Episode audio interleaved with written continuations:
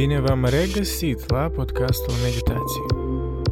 Eu mă numesc Andrei Vasilaki și acesta este episodul 12. Cu anul nou.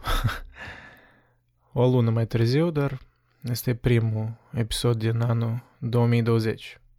2020. Sună destul de bizar. I don't know. Sună ca un an care-l auzi într-o novelă de sci-fi, ori ceva de tipul. Anyways, vreo câteva săptămâni în urmă eu citisem o carte. Cartea se numește Deep Work, Rules for Focused Success in a Distracted World, scrisă de Cal Newport. E o carte despre concentrarea noastră, despre productivitate în contextul lumii digitale de acum. Deci mi-a părut destul de interesantă pentru că sunt multe cercetări citate în ea. Deci autorul analizează această abilitate de a munci profund din mai multe perspective. Deci mereu o pune în contextul lumii contemporane, în era digitală. Cei care sunt abonați la e-mail deja știu că am discutat despre ea, am făcut o evaluare scurtă. Dacă nu sunteți la curent, eu în fiecare luni trimit un e-mail la abonați cu un fel de rezumare a cărților pe care le citesc, ori niște idei citate. Dacă nu sunteți abonat, vă puteți abona pe podcastmeditații.com/abonează. Și deci atunci eu v-am promis că o să scriu un articol despre această carte. Și am început să-l scriu și mi-am dat seama că, va fi un articol destul de lung. Și am decis să-l fac și într-un episod în podcast. Întrucât tot e despre condiția umană. Da, nu-i filosofie, dar e despre psihologia minții umane, despre neuroștiința minții umane, despre obiceiurile noastre. Deci tot e interesant. Într-un sens poate e similară puțin cu episodul 4 în care am vorbit despre psihologia fericirii. Și deci am decis așa. Voi face un episod despre această carte, dar și voi scrie și un articol tare lung. Deci, nu în principiu va fi textul acestui episod, îl voi posta puțin editat mai târziu. Cred că peste câteva zile după acest episod. Și deci autorul acestei cărți, Cal Newport, pe el nu-l interesează partea filosofică acestui argument. El privește pragmatic la asta, da? El privește pragmatic și descrie multe personalități, descrie multe cercetări care vrea să ne convingă că merită în economia de acum să cultivezi o abilitate de a munci profund și să ignore sustragerile. Și eu cred că tema asta e destul de actuală, da? Mă rog, noi suntem pe spectru, da? Noi suntem diferiți. Unii sunt mai tehnosceptici, unii cred că în genere toate tehnologiile, ele au numai părți negative. Alții sunt mai optimiști în privința dată, ei sunt pentru conexiune încă mai intrusivă, ei vor tehnologii mai avansate, dar cel puțin când merge vorba de instrumente de socializare, de rețele ca Facebook sau Twitter sau Instagram. Alții, posibil, sunt mai la mijloc, de exemplu, cum eu sunt sceptic, posibil mai mult sceptic, dar nu într-o așa măsură ca să spun că toate rețelele de socializare au numai părți negative. Nu, eu cred că ar fi absurd să spun asta. Mai ales în cazul meu. Dar în orice caz e o temă care ne interesează pe mulți din noi. Eu cel puțin așa intuiesc. Noi toți vrem să nu fim sustrași, da? Noi toți avem o pasiune ori un lucru care necesită concentrare. Și nu pur și simplu concentrare, dar o concentrare pe un timp îndelungat. Iar întrucât noi ne aflăm în economia atenției, în care toți vor atenția noastră, într-adevăr devine mai complicat să te focusezi. Și acest fapt ar trebui să ne alarmeze. ori cel puțin ar trebui să ne facă mai conștienți față de cum noi ne comportăm în lumea digitală și cum asta ne afectează productivitatea noastră, concentrarea noastră. Și în sensul ăsta eu cred că acest episod va fi destul de util și interesant. Cel puțin mi-a fost interesant să-l scriu. Deci, ce urmează va fi o sumarizare, o parafrazare a cărții lui Newport. Eu mă voi strădui să includ ideile cruciale într-o formă așa mai accesibilă. Dar dacă vrei și mai detaliat, desigur citește cartea întreagă. Deci voi trece direct la temă. Sper să vă placă acest episod. Muncă profundă. Cum să fii mai concentrat și productiv în era digitală? În cartierul elvețian Sfântul Galen, în apropierea malurilor nordice ale lacului Zurich, este un sat numit Böllingen. În 1922, celebrul psihiatru Carl Jung a ales acest loc pentru a începe construirea unui refugiu. A început cu o casă de piatră de 2 etaje, pe care a numit-o Turnul. După ce s-a întors într-o călătorie în India, unde a observat practica de a adăuga camere de meditație în case, a extins complexul pentru a include un birou privat. În camera mea de refugiu sunt de unul singur, a spus Jung despre acel spațiu. Țin cheia tot timpul cu mine. Nimeni altcineva nu este permis acolo decât cu permisiunea mea. În cartea sa Daily Rituals, jurnalistul Mason Curry a sortat prin diferite surse despre Jung pentru a recrea obiceiurile de muncă ale psihiatrului la acel turn. Jung se trezea la 7 dimineața, iar după un mic dejun petrecea 2 ore scriind fără sustragere în biroul său privat. După amiezile sale constau adesea în meditație sau plimbări lungi în mediul rural din jur. La turn nu exista energie electrică, așa că în timp ce ziua se transforma încet în noapte, lumina provenea de la lămpile cu ulei și căldura de la șemineu. Jung se culca în pat până la 10 seara. Sentimentul de repaus și reînnoire pe care l-am avut în acest turn a fost intens de la început, m-a spus el. Deși e tentant să ne gândim la turnul din Böllingen ca o destinație de vacanță, dacă îl punem în contextul carierei lui Jung de atunci, e clar că acest refugiu nu era construit pentru a scăpa de lucru. În 1922, când Jung a cumpărat proprietatea, el nu își putea permite să plece în vacanță. Doar un an mai devreme, în 1921, el publicase lucrarea Tipurile psihologice, o carte importantă care solidifica numeroasele diferențe care se dezvoltaseră între gândirea lui Jung și ideile a fostului său prieten și mentor, Sigmund Freud. Să nu fii de acord cu Freud în anii 20 era un gest curajos. Pentru a-și susține cartea, Jung trebuia să fie concentrat și să producă o serie de articole și cărți deștepte care să-i suporte și să-i stabilească psihologia analitică, numele eventual al școlii lui noi de gândire, care la rândul său va deveni revoluționar în domeniul psihologiei. Lecturile și practica de consiliere l-au ținut ocupat în Zurich, însă el nu era satisfăcut doar cu faptul de a fi ocupat. El voia să schimbe modul în care noi înțelegem inconștientul și acest scop presupunea o gândire mai adâncă și mai detaliată decât avea parte în mijlocul stilului haotic de trai în oraș. Jung s-a retras la Böllingen, nu pentru a scăpa de viața sa profesională, ci pentru a o avansa. Carl Jung a continuat să devină unul dintre cei mai influenți gânditori ai secolului 20. Există, desigur, multe pricine ai succesului său. Expertiza și experiența în domeniu, colaborarea inițială cu Freud, faptul că domeniile psihologiei și psihoterapie erau în etapele sale inițiale. Însă, în cartea Deep Work, Concentrarea ca superputere într-o lume a perturbărilor, profesorul de informatică Cal Newport argumentează că următoarea abilitate a jucat un rol cheie în reușitele lui Jung. Muncă profundă. Activități profesionale desfășurate într-o stare de concentrare fără distragere, care îți împing capacitățile cognitive la limita lor.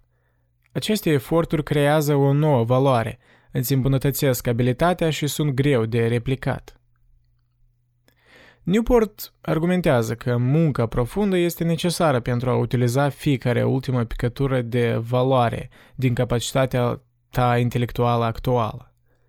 Noi știm, în urma decenilor de cercetări în psihologie și neuroștiință, că starea de încordare mentală care însoțește munca profundă este de asemenea necesară pentru a-ți îmbunătăți abilitățile. Munca profundă, cu alte cuvinte, a fost exact tipul de efort necesar pentru a ieși în evidență într-un domeniu solicitant cognitiv cum ar fi psihiatria academică la începutul secolului 20. Dar valoarea acestei abilități nu se rezumă doar la psihiatri sau academici. Abilitatea de a gândi profund sau, cu alte cuvinte, de a te concentra intens și de a fi productiv are o valoare universală. Iar în era internetului și sustragerii omniprezente, abilitatea de a te detașa de la moda zilei și de a te concentra intens devine tot mai rar și, ca rezultat, mai valoroasă. Exemple de oameni faimoși care au implementat mentalitatea muncii profunde sunt multe. Scriitorul Michel de Montaigne, de exemplu, asemenea lui Jung, lucra într-o bibliotecă privată pe care a construit-o în turnul de sud care păzea pereții de piatră ai castelului său francez. Iar Mark Twain a scris majoritatea cărții Aventurile lui Tom Sawyer într-un hangar din proprietatea Quarry Farm din New York, unde își petrecea vara. Studiile lui Twain erau într-atât de izolate că familia lui era nevoită să sufle într-o trompetă ca să-i atragă atenția să vină la mâncare. Mai recent, privește la cariera de scenarist și regizor a lui Woody Allen. În 44 ani de lucru, din 1969 până în 2013, el a scris și a regizat 44 de filme, care au primit 23 de nominații de Academy Award. O rată absurdă de productivitate artistică. În această perioadă, Allen nu a avut niciodată un computer, în loc scriind fără nicio sustragere electronică, la o mașină de scris, ori dactilograf, cum se mai numește. Fizicianul teoretic Peter Higgs nu putea fi găsit de jurnaliști după ce s-a anunțat că el a câștigat premiul Nobel. La fel ca Allen, el lucra într-o izolare completă de lumea electronică. J.K. Rowling, autorul cărților Harry Potter, pe de altă parte, utilizează calculatorul, însă era faimos absentă din social media în timp ce scria romanele sale, chiar dacă acel timp a coincis cu creșterea popularității acestor rețele de socializare. Munca profundă, desigur, nu se limitează doar la scriitori sau tehnofobi. Bill Gates a organizat celebrele sale Think Weeks de 2 ori pe an, timp în care s-ar izola singur, adesea într-o căsuță de pe malul lacului, pentru a nu face nimic în afară ca să citească și să gândească gânduri mari. Gates a scris în 1995 celebrul său Internet Tidal Wave, care a atras atenția Microsoft-ului asupra unei companii de ultima generație numită Netscape Communications. Ca rezultat avuse loc bătălia primelor browsere web, Internet Explorer și Netscape, ultimul pierzându-și 90% din cotele de piață. Neil Stevenson, autorul de sci-fi și cyberpunk, care a prezis unele aspecte ale internetului, în mod ironic, e aproape imposibil de contactat într-un mod electronic. Website-ul lui nu oferă o adresă de e-mail și afișează un eseu în care el explică de ce evită social media. Iată cum el explică lipsa prezenței sale online. Citez: "Dacă îmi organizez viața în așa fel încât să am parte de o mulțime de bucăți de timp lungi, consecutive, neîntrerupte, pot scrie romane. Dacă, în schimb, mă întrerup foarte mult, ce le înlocuiește? În loc de un roman care va rămâne în lume mult timp, există o grămadă de mesaje de e-mail pe care le-am trimis unor persoane individuale." Închid citatul. Newport argumentează că knowledge workers, oamenii care lucrează în sfere care necesită concentrare mentală, uită de valoarea aprofundării. Newport blamează network tools, uneltele de socializare și mesaje instantaneu, ca e-mail, Facebook sau Twitter, pentru această rarefiere de concentrare și demonizarea stilului de viață deconectat de la rețele. Un studiu din 2012 făcut de Institutul de Cercetări McKinsey a găsit că lucrătorul mediu de cunoștințe, average knowledge worker, petrece mai mult de 60% angajat în comunicare electronică și navigarea internetului, cu aproape 30% dedicat cititului și răspunderii e-mail-urilor. Această stare fragmentată a atenției nu poate acomoda muncă profundă, care necesită perioade lungi și neîntrerupte de gândire. Dar în același timp, lucrătorii moderni de cunoștințe nu stau relaxați la lucru, ei spun că sunt mai ocupați ca niciodată. Ce ar explica această discrepanță? Newport sugerează că acest sentiment poate fi explicat din cauza altui tip de efort, care e caracteristic zilelor noastre. Muncă superficială. Sarcini non-exigente, în stil logistic, deseori efectuate în timp ce ești sustras. Aceste eforturi tind să nu creeze multă valoare nouă în lume și sunt ușor de replicat. Dacă petreci suficient timp într-o stare de superficialitate frenetică, tu îți reduci permanent capacitatea de a efectua o muncă profundă, spune Newport. Autorul dă exemple de alți jurnaliști și studii care confirmă această tendință, dar nu se adâncește prea mult în ele, argumentând că există multă literatură care explică totul în detalii. Cartea lui pornește din acest punct. Noi presupunem că uneltele de comunicare electronică ne scade abilitatea de a munci profund. Pe Newport nu-l interesează dezbaterea filosofică la acestui argument. El e interesat doar de partea pragmatică. Dezbaterea filosofică poate fi întruchipată în oameni ca Jaron Lanier, care sunt tehnosceptici și fataliști și care ne alarmează că starea actuală a internetului rănește integritatea societății. Sau Clive Thompson, care spune că internetul schimbă societatea, dar spre bine.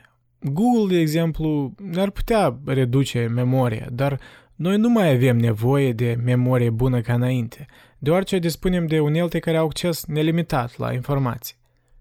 Newport n-are o opinie față de această dezbatere. Interesul lui e mai pragmatic și individualist. Citez. Schimbarea culturii noastre de muncă spre superficial expune oportunități economice și personale masive pentru puținii care recunosc potențialul de a rezista acestei tendințe și de a da prioritate profunzimii. Închid citatul. Noi avem o economie informațională dependentă de sisteme complexe care se schimbă rapid. Unele limbaje de programare sau software-uri, de exemplu, nu au existat 10 ani în urmă și probabil vor fi învechite peste 10 ani. Similar, cineva care lucra în domeniul marketingului în anii 90, probabil nu avea idee că astăzi vor fi nevoiți să învețe uneltele de analitică digitală, iar specialiștii în IT care au terminat facultatea câteva decenii în urmă nu puteau presupune că cloud computing va fi atât de important. Respectiv, ca să rămâi valoros în economia contemporană, tu trebuie să înveți arta de a însuși lucruri complicate într-un mod mai rapid. Această sarcină necesită muncă profundă. Dacă nu cultivezi această abilitate, probabil vei rămâne în urmă în timp ce tehnologia avansează. O altă pricină de a învăța munca profundă e că impactul revoluției digitale are și laturi pozitive. Dacă ești capabil să creezi ceva util, audiența potențială e esențial fără limite, fapt care îți mărește recompensa considerabil. Pe de altă parte, dacă produci ceva mediocru, atunci ai o problemă, deoarece e extrem de ușor ca acea audiență să-și găsească o alternativă mai bună online. Fie că ești programator, scriitor, marketolog, antreprenor sau ești ca Jung care încearcă să fie mai deștept decât Freud, ca să ai succes, tu trebuie să produci cel mai bun lucru posibil, o sarcină care necesită profunzime. Rarefierea muncii profunde și mărirea valorii sale pe piață creează o ipoteză pe care Newport ne-o prezintă. Ipoteza muncii profunde. Capacitatea de a efectua lucrări profunde devine din ce în ce mai rară în același timp când devine din ce în ce mai valoroasă în economia noastră. În consecință, puținii care cultivă această abilitate și apoi o fac miezul vieții lor de muncă, vor prospera. Cartea lui Newport se divizează în două părți majore. Prima parte e teorie, în care el încearcă să ne convingă că ipoteza muncii profunde e adevărată. A doua parte e practică, în care el ne învață cum să ne antrenăm creierul și să ne transformăm obiceiurile în așa fel încât să prioritizăm munca profundă în viața noastră profesională. Partea 1. Teorie. 1. Munca profundă e valoroasă. Eric Brynjolfsson și Andrew McAfee, doi economiști din faimosul MIT din Boston, oferă un caz convingător că, printre diferite forțe, este creșterea tehnologiei digitale în special, care ne transformă piețele muncii în moduri neașteptate. Suntem în perioada inițială a unei mari restructurări. Tehnologiile noastre sunt în curs de desfășurare, dar multe dintre abilitățile și organizațiile noastre au rămas în urmă, au spus Brynjolfsson și McAfee în cartea sa influentă din 2011, Race Against the Machine. Newport spune că, pentru mulți lucrători, această întârziere prezice noutăți rele. Odată ce mașinile inteligente devin mai eficiente și distanța între abilitățile mașinilor și a oamenilor se micșorează, angajatorii devin tot mai dispuși să angajeze mașini noi în loc de oameni noi. Și atunci când doar omul poate face un lucru, îmbunătățirile în tehnologiile de comunicare și colaborare fac ca lucrul de la distanță să fie mai accesibil ca înainte, motivând companiile să externalizeze rolurile cheie către oameni excepționali sau mai ieftin, lăsând zona locală de talente fără lucru. Acest fenomen în IT, de exemplu, se numește outsourcing. Această realitate însă nu-i complet negativă. După cum Brynjolfsson și McAfee accentuează, marea restructurare nu renunță la toate locurile de muncă, ci în schimb le împarte. Deși un număr tot mai mare de oameni vor pierde în această nouă economie pe măsură ce abilitatea lor devine automatizabilă sau ușor de externalizat, există și alții care nu numai că vor supraviețui, dar vor prospera, devenind mai apreciați și, prin urmare, recompensați decât înainte. Într-o lucrare din 1981, economistul Sherwin Rosen a elaborat matematica din spatele acestor piețe de câștigătorul ia totul. Una dintre ideile sale cheie a fost să modeleze în mod explicit talentul, etichetat ca variabila Q, ca factor cu substituție imperfectă, pe care Rosen o explică astfel. Citez. Audierea unei succesiuni a cântăreților mediocri nu se adaugă la o singură performanță excepțională. Închid citatul. Cu alte cuvinte, talentul nu e o comoditate pe care o cumperi în masă ca să atingi nivelul necesar. Există un premiu în a fi cel mai bun. Așa lucrează capitalismul. Respectiv, dacă ești în piața în care consumatorul are acces la toți actorii și valoarea Q, adică talentul, a fiecăruia e clară, consumatorul va alege pe cel mai bun actor. Chiar dacă avantajul talentului celui mai bun e mic comparativ cu următorul pe scară, cel mai bun oricum va câștiga majoritatea pieței. Exemple sunt multe și în corporații. Monopolul lui Google ca search engine, Facebook ca rețea de socializare, Spotify ca aplicație de muzică sau YouTube ca arhivă de conținut video. Marea restructurare, spre deosebire de perioada postbelică, este un moment deosebit de bun pentru a avea acces la capital. Pentru a înțelege de ce, Newport ne amintește de teoria negocierii, o componentă cheie în gândirea economică, care susține că atunci când banii sunt obținuți prin combinarea investiției de capital și a forței de muncă, recompensele sunt returnate aproximativ proporționale cu contribuția, adică cu aportul. Întrucât tehnologia digitală reduce nevoia de forță de muncă în multe industrii, proporția de recompense returnate celor care dețin mașini inteligente crește. Un capitalist de risc, venture capitalist, în economia de azi poate finanța o companie ca Instagram, care a fost vândută în cele din urmă pentru $1 miliard, în timp ce angajează doar 13 persoane. Când în alt timp în istorie s-ar putea implica o cantitate atât de mică de forță de muncă într-o cantitate atât de mare de valoare? Cu o contribuție atât de mică din partea forței de muncă, proporția acestei bogății care revine proprietarilor de mașini, în acest caz investitorii de risc, este fără precedent. În această economie nouă, 3 grupuri vor avea un avantaj particular. Cei ce pot lucra bine și creativ cu mașini inteligente, cei ce sunt cei mai buni în domeniul său și cei cu acces la capital. Newport totuși denotă că marea restructurare nu-i unica tendință economică importantă la moment și cele trei grupuri de oameni nu sunt unicii care vor avea reușite, dar argumentul e că aceste grupuri, chiar dacă nu sunt unicele, sunt importante și vor prospera. Respectiv, dacă te poți alătura la aceste grupuri, în cazul multora de noi merge vorba doar de primele două grupuri, ultimul, accesul la capital, fiind în afara controlului nostru, nu toți sunt născuți bogați, atunci vei avea reușite. Dacă nu poți adera la aceste grupuri, tot ai putea să reușești, însă poziția ta e mai precaută.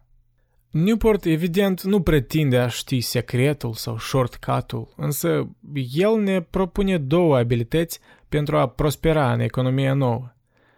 Prima e abilitatea de a stăpâni rapid lucrurile grele, iar a doua e abilitatea de a produce la nivel de elită, atât din punct de vedere al calității, cât și al vitezei. Noi am fost alentați de experiența intuitivă și simplă a tehnologiilor pentru consumatori, ca Facebook sau iPhone. Aceste exemple sunt produse pentru consum, ci nu unelte serioase. Majoritatea mașinilor inteligente care conduc marea restructurare sunt mult mai complexe și mai dificile să le înțelegi.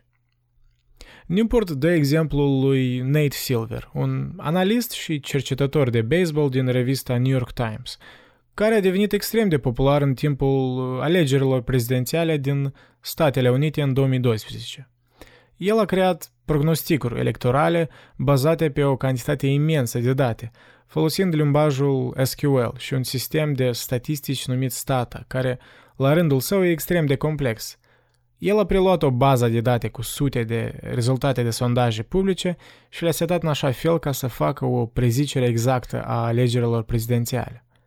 Sensul acestui exemplu nu e în programare în SQL sau sondaje, ci în faptul că mașinile inteligente sunt complicate și greu de stăpânit. E nevoie de o concentrare intensă și neîntreruptă pentru a dezvolta asemenea aptitudini. Neuroștiința aptitudinilor. În special în ultimele decenii, neurologii au explorat mecanismele fizice care determină îmbunătățirea oamenilor în sarcinile grele. După cum descrie jurnalistul Daniel Coyle în cartea sa The Talent Code, acești savanți cred tot mai mult că răspunsul include mielina, un strat de țesut gras care crește în jurul neuronilor, acționând ca un izolator care permite celulelor să împuște mai rapid și mai curat. Pentru a înțelege rolul mielinei în îmbunătățire, ține minte că abilitățile, fie ele intelectuale sau fizice, se reduc în cele din urmă la circuitele creierului. Această nouă știință a performanței susține că îți îmbunătățești o abilitate pe măsură ce îți dezvolți mai multă mielină în jurul neuronilor relevanți, permițând circuitului corespunzător să se declanșeze cu mai puțin efort și mai eficient. Cu alte cuvinte, a fi grozav la ceva înseamnă a fi bine mielinizat. Această înțelegere este importantă, deoarece oferă o bază neurologică pentru care funcționează practica deliberată. Concentrându-te intens pe abilitățile specifice, forțezi circuitul relevant să împuște, din nou în mod izolat, din nou și din nou. Această utilizare repetitivă a unui circuit specific declanșează celulele numite oligodendrocite să înceapă să înfășoare straturile de mielină în jurul neuronilor din circuite, cimentând în mod eficient abilitatea. Motivul, de altfel, de ce este important să te concentrezi intens asupra sarcinii la îndemână, evitând totodată distragerea atenției, este deoarece aceasta este singura modalitate de a izola suficient circuitul neuronal relevant pentru a declanșa mielina utilă. Dimpotrivă, dacă încerci să înveți o abilitate nouă și complexă, de exemplu programarea în C++, într-o stare de concentrare scăzută, poate ai și pagina de Facebook deschisă, de exemplu, împuști cu prea multe circuite simultan și întâmplător pentru a izola grupul de neuroni pe care dorești, de fapt, să-l consolidezi. Formula productivității și reziduuri de atenție. Cal Newport propune o formulă simplă pentru a explica calitatea înaltă a unui lucru produs de om. Lucrul de calitate înaltă produs este egal cu timpul petrecut înmulțit cu intensitatea focusării. Această idee i-a venit atunci când făcea cercetări pentru o altă carte de-a lui, Cum să devii un student eminent, How to become a straight A student. În timpul acelor cercetări, el a intervievat în jur de 50 de studenți cu note extrem de bune în una din cele mai competitive școli din state. În urma acestor interviuri, el a dedus următorul fapt. Cei mai buni studenți au studiat adesea mai puțin decât grupul de studenți care se aflau chiar sub ei după media de note. Una dintre explicații pentru acest fenomen s-a dovedit a fi formula detaliată mai devreme. Cei mai buni studenți au înțeles rolul intensității în productivitate și, prin urmare, au ieșit din calea lor pentru a-și maximiza concentrarea, reducând radical timpul necesar pregătirii pentru teste sau scrierii de lucrări, fără a diminua calitatea rezultatelor. Dar de ce ar fi cazul? O explicație interesantă vine de la Sophie Leroy, o profesoară la Universitatea din Minnesota. Într-o lucrare de-a ei, ea a introdus un efect pe care îl numește reziduuri de atenție, attention residue. Ea notează că alți cercetători au studiat efectul de multitasking, să încerci să îndeplinești mai multe sarcini simultan, asupra performanței. Dar că în oficiul modern de lucru de cunoștințe, odată ce ai atins un nivel destul de înalt, era mai comun să vezi oamenii lucrând la mai multe proiecte secvențial. A trece de la o întâlnire la alta, a începe să lucrezi la un proiect și la scurt timp după să treci la altul, este doar o parte a vieții în organizații, explică Leroy. Problema pe care cercetările le identifică în această strategie de lucru e că atunci când treci de la sarcina A la sarcina B, atenția ta nu urmează imediat. Un rezidu al atenției tale rămâne blocat, gândindu-te la sarcina inițială. Acest rezidu devine mai grav dacă munca în sarcina A a fost de intensitate scăzută înainte de a trece. Dar chiar și dacă termini sarcina A înainte de a continua, atenția ta rămâne împărțită un timp. Leroy a studiat efectul acestui rezidu de atenție asupra performanței prin forțarea comutatorilor de sarcină în laborator. Într-un astfel de experiment, de exemplu, i-a pus pe niște oameni să lucreze la un set de puzzle-uri de cuvinte. Într-una din încercări, ea îi va întrerupe și le va spune că trebuie să treacă la o nouă sarcină provocatoare. În acest caz, citirea CV-urilor și luarea deciziilor ipotetice de angajare. În alte încercări, ea a lăsat subiecții să termine puzzle-urile înainte de a le oferi următoarea sarcină. Între puzzle-uri și angajare, iar implementa un joc rapid de decizie lexicală pentru a cuantifica cantitatea de reziduri rămase de la prima sarcină.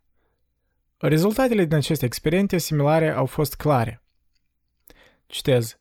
Persoanele care se confruntă cu reziduuri de atenție după schimbarea sarcinilor sunt susceptibile de a demonstra performanțe slabe pentru următoarea sarcină. Închid citatul. Și cu cât rezidul este mai intens, cu atât este mai rea performanța. Conceptul de reziduuri de atenție e important, deoarece implică faptul că obiceiul obișnuit de a lucra într-o stare de semi-distragere este potențial devastator pentru performanțele tale. Poate părea inofensiv să arunci o privire rapidă la inbox-ul de e-mail la fiecare 10 minute. Într-adevăr, mulți justifică acest comportament ca fiind mai bun decât vechea practică de a lăsa inbox-ul deschis pe ecran tot timpul. Dar Leroy ne sugerează că asta deloc nu e o îmbunătățire. Acea verificare rapidă introduce o nouă țintă pentru atenția ta și, mai rău, văzând mesaje pe care nu le poți rezolva în acel moment, ceea ce este aproape întotdeauna, vei fi obligat să revii la sarcina principală cu o sarcină secundară lăsată neterminată. Sumarizând cele spuse anterior, avem următorul argument. Pentru a produce la un nivel înalt, trebuie să lucrezi pentru perioade îndelungate, cu concentrare deplină asupra unei singure sarcini și fără distragere. Cu alte cuvinte, tipul de muncă care îți optimizează performanța este munca profundă. Cu excepția cazului în care talentul și abilitățile tale sunt absolut peste competiția ta, lucrătorii adânci dintre ei te vor depăși. 2. Munca profundă e rară. În 2012, Facebook a dezvăluit planurile pentru un nou sediu proiectat de Frank Gehry. În centrul acestei noi clădiri se află ceea ce Mark Zuckerberg a numit cel mai mare plan de oficiu deschis la nivel mondial. Facebook, desigur, nu este singurul gigant din Silicon Valley care a îmbrățișat conceptul Open Office. Când Jack Dorsey, fondatorul lui Twitter, a cumpărat vechea clădire San Francisco Chronicle pentru a adăposti compania sa Square, el a configurat spațiul astfel încât programatorii săi să lucreze în spații comune, pe birouri lungi partajate. Încurajăm oamenii să rămână afară pentru că credem în serendipitate și oamenii care se plimbă unul lângă altul predând lucruri noi, a explicat Dorsey. Alt trend pe care Newport îl identifică e popularizarea tehnologiilor cu mesaje instantaneu. Un articol din revista faimoasă Times denotă că aceste tehnologii nu mai sunt provinciile adolescenților vorbăreți și acum le ajută companiilor să beneficieze de la câștiguri noi de productivitate și îmbunătățirea ale timpului de răspuns în deservirea clienților. Un manager din compania IBM se laudă: noi trimitem 2,5 milioane de mesaje în cadrul companiei în fiecare zi. Un alt trend e încurajarea producătorilor de conținut de toate tipurile să mențină o prezență în social media. New York Times, bastionul unui mediu vechi, acum își încurajează angajații să posteze tweet-uri, o sugestie preluată de mai mulți de 800 de scriitori, editori și fotografi care au un account pe Twitter.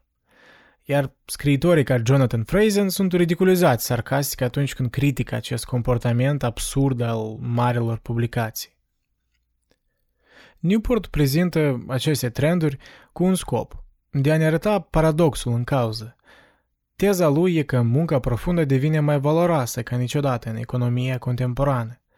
Dacă asta e adevărat, te aștepta ca această abilitate să fie promovată din greu de indivizi și organizații ambițioase, spune Newport. Dar exemplele precedente demonstrează că de fapt opusul se întâmplă.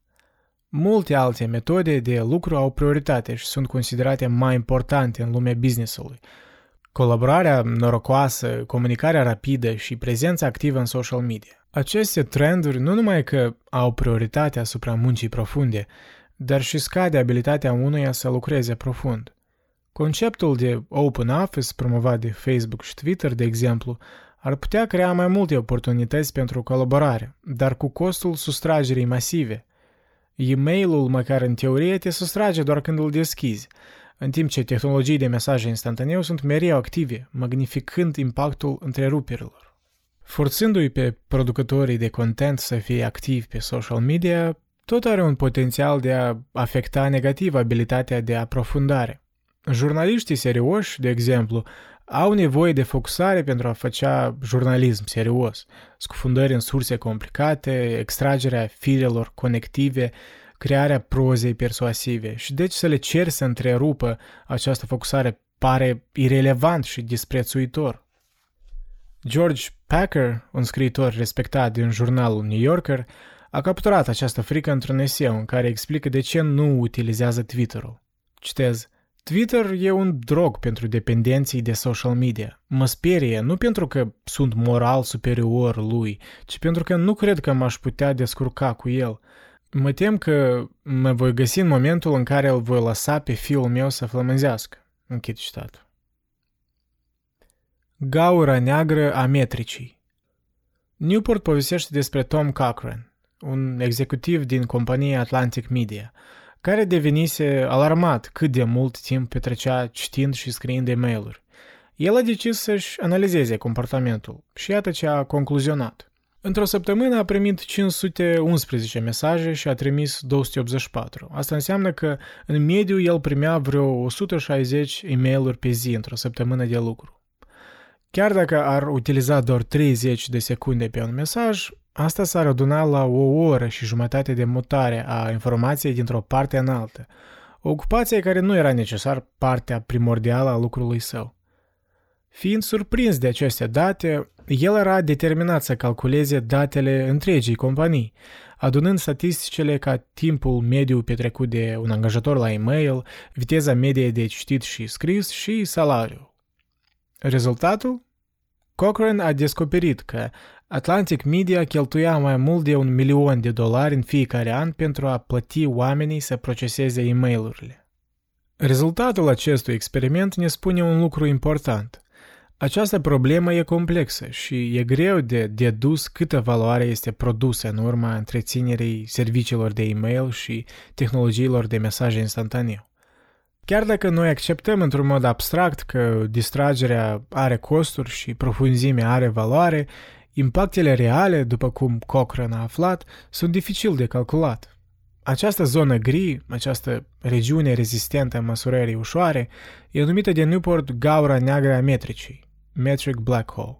El argumentează că fără metrici clare de a suporta aceste intuiții, orice comportament în business e vulnerabil față de forțele capricioase și instabile, iar această volatilitate nu ne ajută să ne convingem de importanța muncii profunde.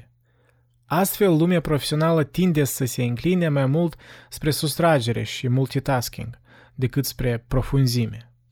Principiul celei mai mici rezistențe. Noi trăim într-o cultură de conectivitate și acest fapt influențează și viața noastră în afara lucrului. Leslie Perlow, profesoara școlii de business din Harvard, a făcut un sondaj în urma căruia a aflat că oamenii din sfera ei petreceau în jur de 25 de ore monitorizând e-mail-ul în afara oficiului, crezând important gestul de a răspunde la orice e-mail în decurs de o oră.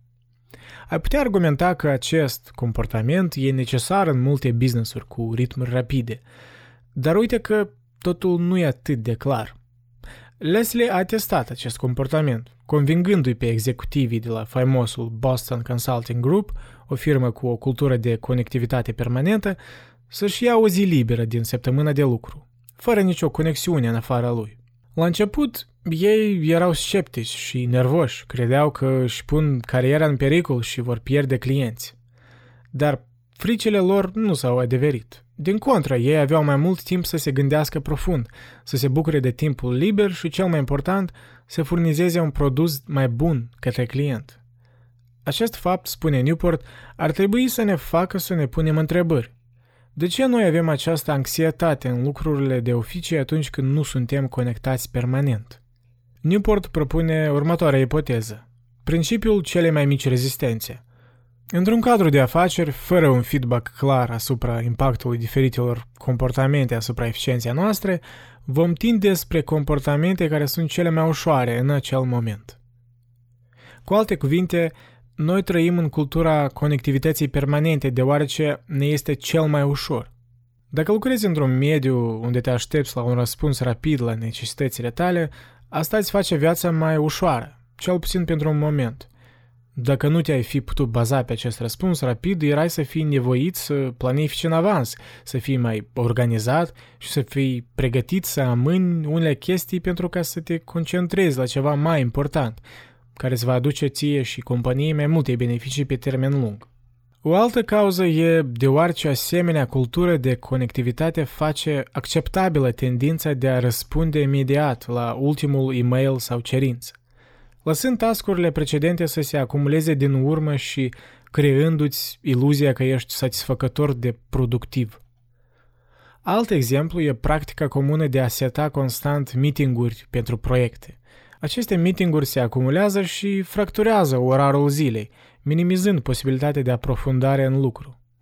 De ce aceste tendințe persistă? Deoarece sunt mai ușoare, spune Newport. Pentru mulți, aceste meeting-uri devin o formă simplă de organizare personală. În loc să încerce să-și administreze timpul și obligațiile de sine stătător, ei lasă ca meeting-urile să-i forțeze să acționeze și să-și afișeze vizibilitatea progresului său. Principiul celei mai mici rezistențe, protejat de scrutină de către gaura neagră a metricii, suportă cultura de lucru care ne scutește de disconfortul de termen scurt al concentrării și planificării, în dezavantajul satisfacției de termen lung a producerii unei valori reale. Prin asta, acest principiu ne îndreaptă spre lucru superficial într-o economie care tot mai mult apreciază profunzimea. Dar asta nu e unicul trend care reduce profunzimea. Un alt trend mai ușor observat e obsesia de a fi ocupat. Preocuparea ca împuternicire pentru productivitate.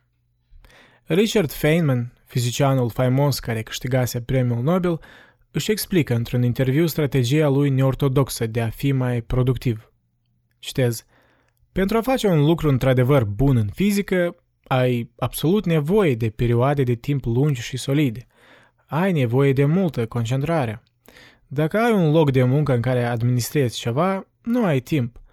Așa că am inventat un alt mit pentru mine, că sunt iresponsabil. Sunt activ iresponsabil. Le spun tuturor că nu fac nimic. Dacă cineva îmi cere să fiu într-o comisie pentru admitere, nu le spun. Sunt iresponsabil. Închid citatul. Vorbele lui Feynman, lăsând umorul său într-o parte, ne transmit un mesaj crucial. Claritatea despre ce are importanță produce claritatea despre ce nu are importanță. Criticul social Matthew Crawford descrie această incertitudine. Citez: managerii înșiși locuiesc într-un peisaj psihic derutant și sunt anxioși de imperativele vagi la care trebuie să răspundă. Închid citatul. El descrie în cartea sa din 2009, Shop Class as Soulcraft, cum și-a părăsit lucrul din Washington D.C., unde era un director de un grup de experți politici, pentru a deschide un atelier de reparație a motocicletelor. Sentimentul de a dezasambla o motocicletă stricată, să lucrezi asupra ei și eventual să te bucuri de o indicație tangibilă că ai avut succes, furnizează un sens concret de reușită pe care i-a fost greu să o simtă la jobul precedent, care consta din rapoarte vagi și strategii de comunicare. O realitate similară creează probleme pentru cei din domeniile lucrului mental. Ei vor să demonstreze că sunt membri productivi ai echipei și că își merită salariul, dar nu sunt siguri în ce constă acest cel. Ei n-au motociclete reparate ca dovadă la care pot ținti. Respectiv, pentru a depăși această incertitudine, mulți lucrători au nostalgie de vremurile când productivitatea era ultima oară universal observabilă. Epoca industrială. Acea productivitate era în vogă odată cu crearea liniilor de asamblare în timpul așa numitei Efficiency Movement, identificată de fondatorul său, Frederick Taylor, care faimos stătea cu un ceas monitorizând eficiența mișcărilor lucrătorilor, căutând metode de a spori viteza la care ei își îndeplineau sarcinile. În era lui Taylor, productivitatea nu era ambiguă, ea consta în gadgeturi create într-o unitate de timp. Newport argumentează că în peisajul de azi în business, mulți lucrători de cunoștințe, lipsiți de alternative, operează cu definiția veche a productivității, încercând să-și consolideze valoarea în lumea tulburătoare a profesiei lor. Acești lucrători tind și mai mult spre preocuparea vizibilă, deoarece duc lipsa de o metodă mai bună de a-și demonstra valoarea. Această tendință Newport o numește business as proxy for productivity. Ocupația vizibilă ca împuternicirea productivității. În absența unor indicatori clari a ceea ce înseamnă să fii productiv și valoros în locurile de muncă, mulți lucrători de cunoștințe se întorc spre un indicator industrial al productivității. Fac multe lucruri într-o manieră vizibilă. Această tendință ar putea explica prevalența multor comportamente care afectează negativ abilitatea de a te aprofunda. Dacă mereu trimiți e-mail-uri, organizezi și frecventezi adunări, utilizezi tehnologii cu notificări și mesaje instantanee, ori lucrezi într-un oficiu cu spații deschise, împărtășind idei cu alți colegi, toate aceste comportamente te fac să arăți ocupat într-o manieră publică. Dacă barometrul tău este ocuparea vizibilă, atunci aceste comportamente pot părea cruciale pentru a te convinge pe tine și pe alții că îți faci jobul bine. Asemenea, gândirea nu e necesar irațională, întrucât unele joburi chiar depind de așa metrici. Directorul executiv de la Yahoo, Marisa Mayer, de exemplu, i-a interzis angajaților săi să lucreze de la distanță, argumentând că în rapoartele de la IT au observat că lumea nu se loga destule ori în timpul zilei. Ei nu erau vizibil ocupați. Ambiguitatea unor joburi și gaura neagră a metricii, despre care am vorbit anterior, permit supraviețuirea unor comportamente care pot părea ridicule dacă să privești la ele obiectiv. Dar problema nu constă doar în asta, spune Newport. Cultul internetului. În prima jumătate a anilor 1990, odată cu accelerarea revoluției calculatoarelor personale, profesorul Neil Postman argumenta că societatea aluneca într-o relație tulburătoare cu tehnologie. Noi nu mai analizam avantajele și dezavantajele când mergea vorba de tehnologii noi, a notat el. Dacă e high-tech, noi ne asumam că e bun. Caz închis. El numea asemenea cultură tehnopoliu, technopoly. Citez. Tehnopoliul elimină alternativele exact în modul în care Aldous Huxley a descris în Brave New World. Nu le face ilegale, nu le face imorale, nu le face chiar nepopulare. Le face invizibile și, prin urmare, irelevante. Închid citatul. Postman a murit în 2003. De-ar fi văzut lumea contemporană, cred că ar fi singurul uimit de cât de profetic i s-au fructificat avertizările.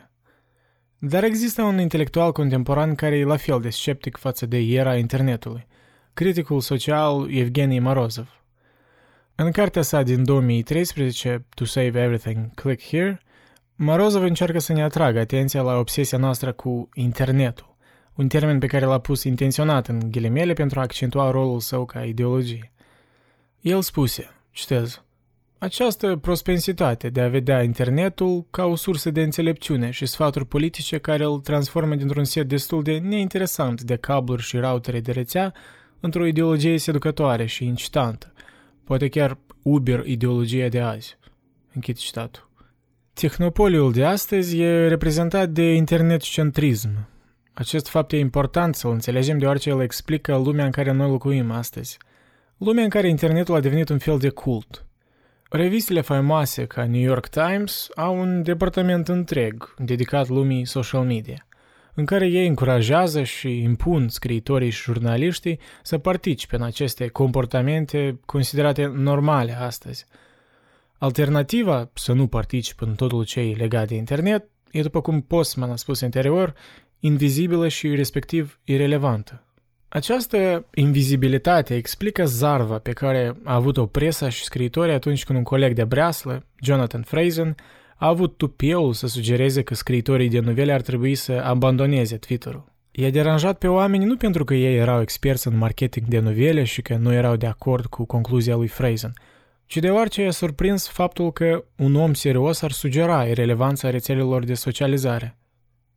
Într-un tehnopoliu internet-centric, asemenea declarație e echivalentul unei erezii, arderii drapelului, ci nu a dezbaterii.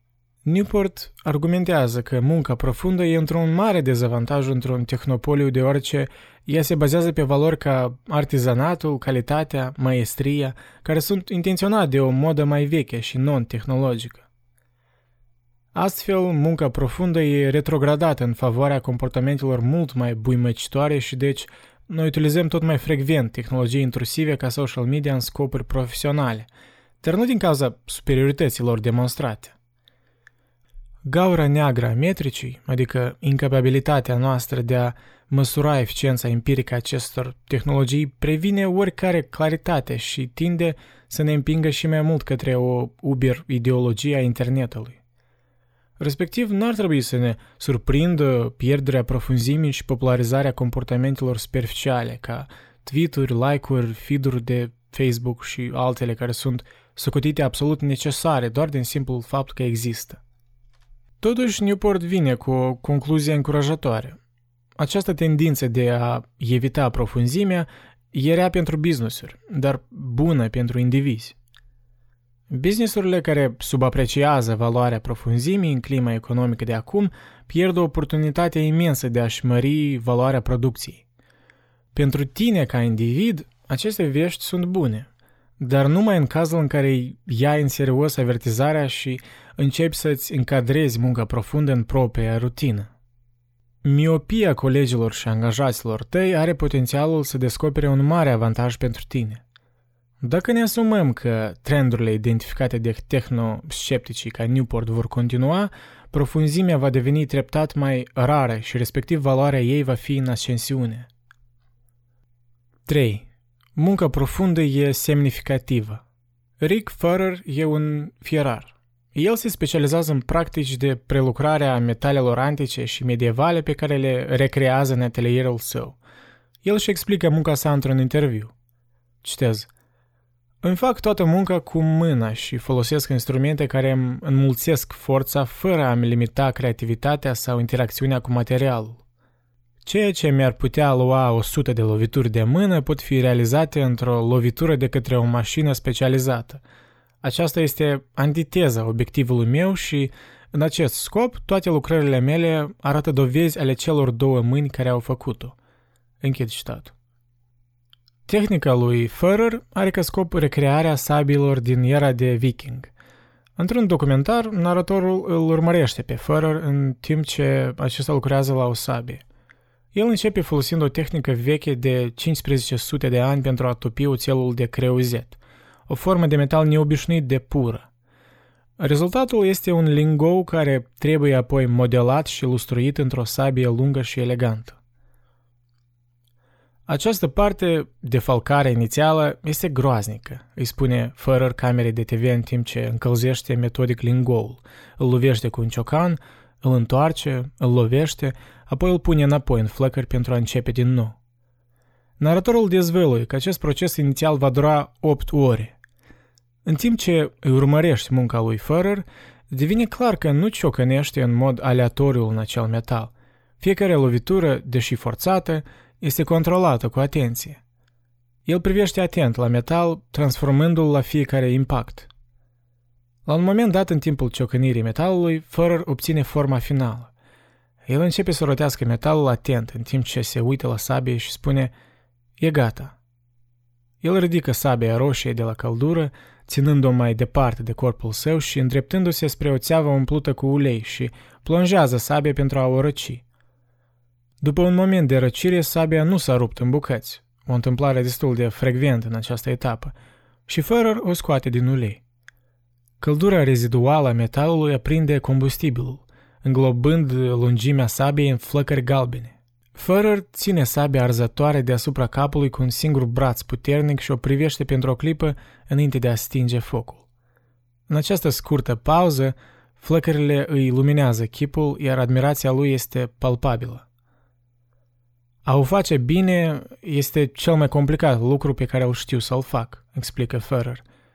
Și această provocare mă determină. Nu am nevoie de o sabie, dar trebuie să le fac. Newport oferă acest exemplu pentru a ne arăta un om meșteșuguritul căruia necesită o stare intensă de concentrare și care găsește un sens puternic în profesia lui. După cum scriitorul Matthew Crawford a menționat, satisfacțiile de a se manifesta concret în lume prin competența manuală au fost cunoscute pentru a face un om liniștit și ușor. Și noi intuitiv înțelegem ce are el în vedere. Dar o problemă apare atunci când vorbim despre lucru de cunoștințe, care implică mai mult mintea noastră. Partea acestei probleme e lipsa clarității. Meșteșugarii precum Furrer se confruntă cu provocări profesionale care sunt simplu de definit, dar dificil de executat. Un dezechilibru util în căutarea scopului. Munca de cunoștințe schimbă această claritate cu ambiguitatea.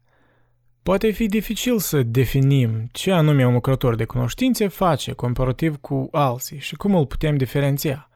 În zilele cele mai rele, poate părea că toată munca de cunoștințe constă în aceleași rânduri obositoare de e-mail-uri și PowerPoint-uri, doar graficurile din slide-uri diferențiindu-se unul de la altul.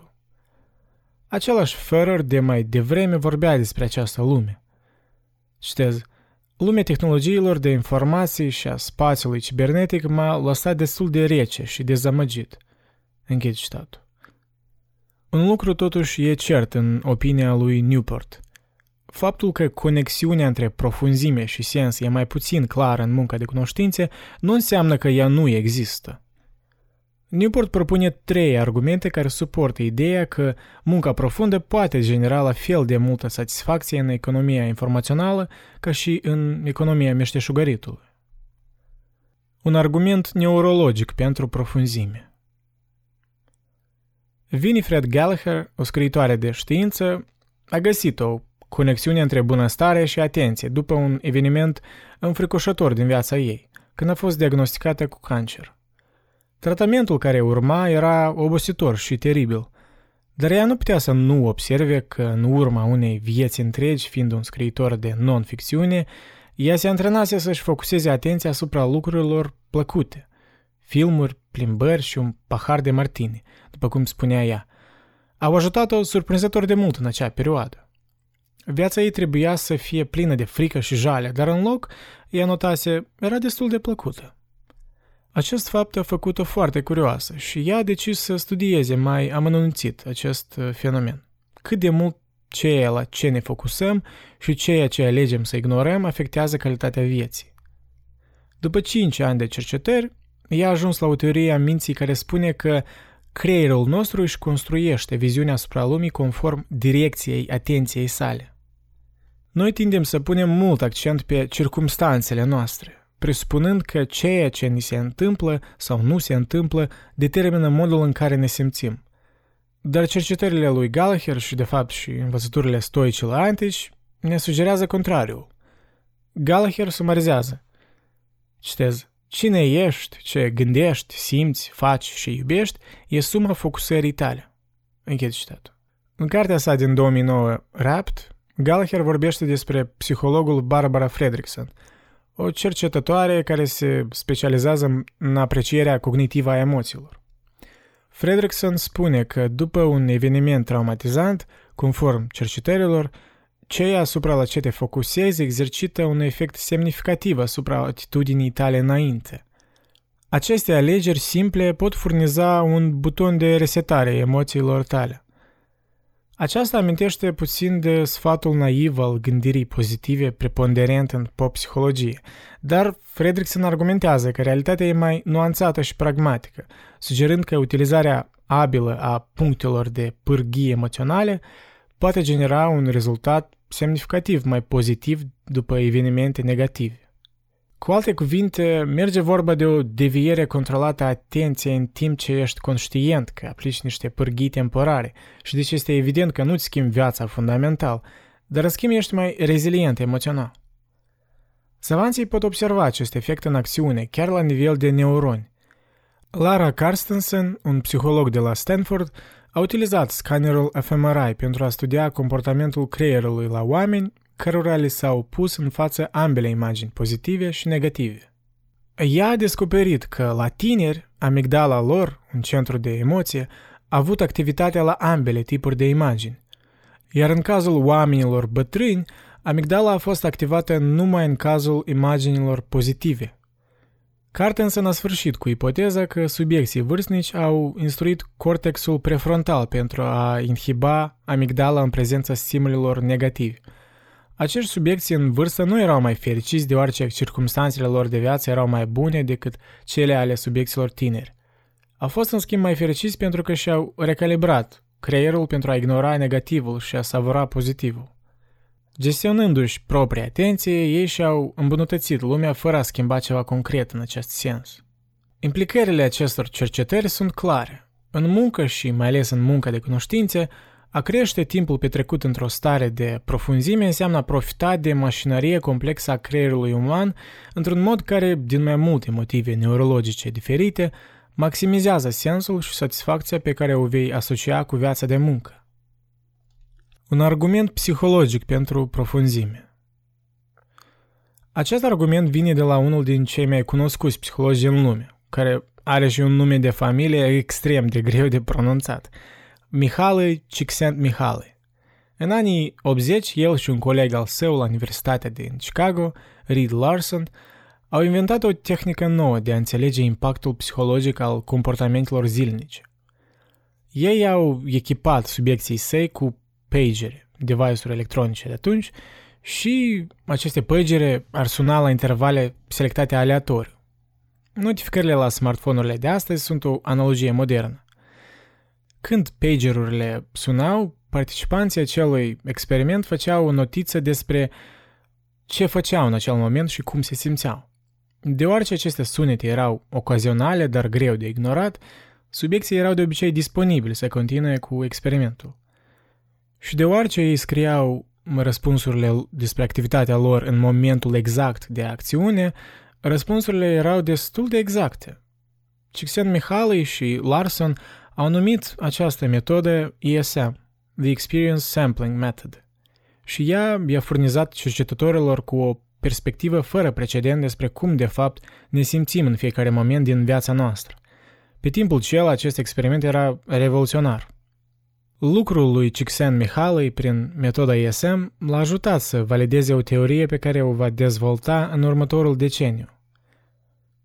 Citez. Cele mai bune momente apar de obicei atunci când corpul sau mintea unei persoane este întinsă la limitele sale, într-un efort voluntar de a realiza ceva dificil și de folos. Închid citatul. Csikszentmihalyi numește această stare mentală flux sau flow în engleză. Pe timpul cela, această idee nu era deloc înțelepciune convențională. Majoritatea oamenilor își asumau și în continuare își asumă că relaxarea îi fac fericiți. Dar rezultatele cercetărilor lui Csikszentmihalyi dezvăluie că majoritatea oamenilor n-au dreptate. Citez. În mod ironic, joburile sunt de fapt mai ușor de savurat decât timpul liber, deoarece, precum activitățile de flux, au obiective încorporate, reguli de feedback și provocări, toate acestea contribuind la implicarea, concentrarea și pierderea ta în muncă. Timpul liber, pe de altă parte, este nestructurat și necesită eforturi mult mai mari pentru a fi conturat în ceva ce poate fi savurat. Închid citatul. Conform datelor empirice, oamenii erau, în ghilimele, mai fericiți la lucru și mai puțin fericiți în timpul relaxării decât suspectau. Și după cum au confirmat studiile prin metoda ISM a lui Csikszentmihalyi, cu cât mai multe experiențe de flux avea o persoană în acea săptămână, cu atât avea mai multă satisfacție. Se pare că oamenii sunt în starea cea mai bună atunci când sunt adânc cufundați în ceva provocător, adică în ceva ce exersează abilitățile la maxim. Există asemănări între teoria fluxului și ideile precedente a lui Gallagher. Ambele pun accent pe importanța profunzimii, dar ele au două explicații diferite a acestei importanțe. Gallagher sublinează că conținutul focusării are importanță, în timp ce teoria de flux a lui Csikszentmihalyi, prin contrast, e în mare parte agnostică față de conținutul atenției noastre. Principalul e acțiunea de a se aprofunda. Conținutul, deși e important, totuși e pe al doilea plan. Deși intuitiv ar fi corect să fim de acord cu Gallagher că să ne focusăm pe lucrurile importante în timp ce ignorăm lucrurile superficiale, teoria de flux notează că sentimentul de aprofundare e profitabil de la sine. Mințile noastre sunt dornice de provocări, indiferent de subiectul lor. Până la urmă, lecția acestor cercetări e următoarea. Ați construi viața de lucru în jurul experienței fluxului produs de munca profundă este o cale dovedită spre satisfacția profundă. Un argument filosofic pentru profunzime. Argumentul final al lui Newport despre conexiunea între profunzime și sens necesită ca noi să luăm o perspectivă mai detașată de la lumea exactă a neuroștiinței și psihologiei și să privim la această problemă filosofic. Doi profesori de filosofie, Hubert Dreyfus și Sean Dorrance Kelly, au scris în 2011 cartea All Things Shining, care explorează cum noțiunile spiritualității și sensului au evoluat de-a lungul istoriei culturii umane. Ei se deranjau și anticipau sfârșitul acestor noțiuni, similar lui Nietzsche în secolul XIX. Lumea era, în diferite forme, o lume a lucrurilor sacre, strălucitoare, au explicat în cartea Dreyfus și Kelly. Lucrurile strălucitoare par acum departe.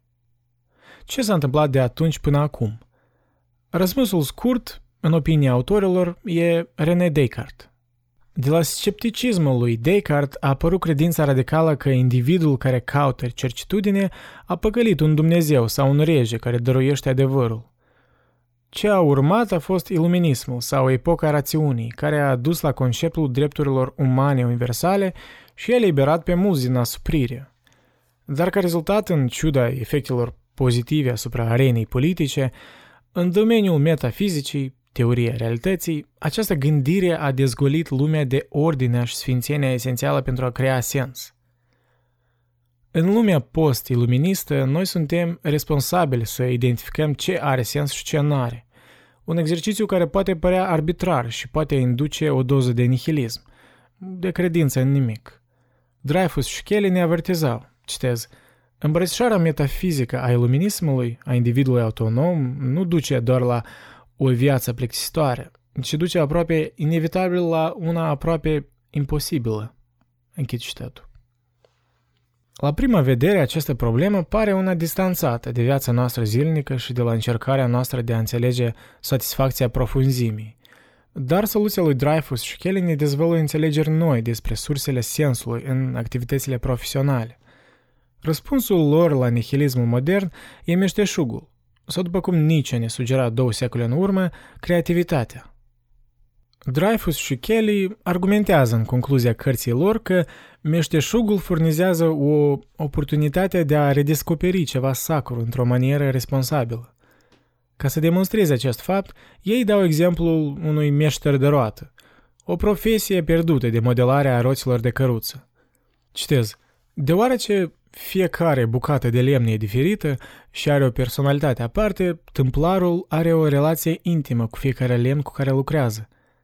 Virtuțile sale subtile apelează la cultivare și îngrijire.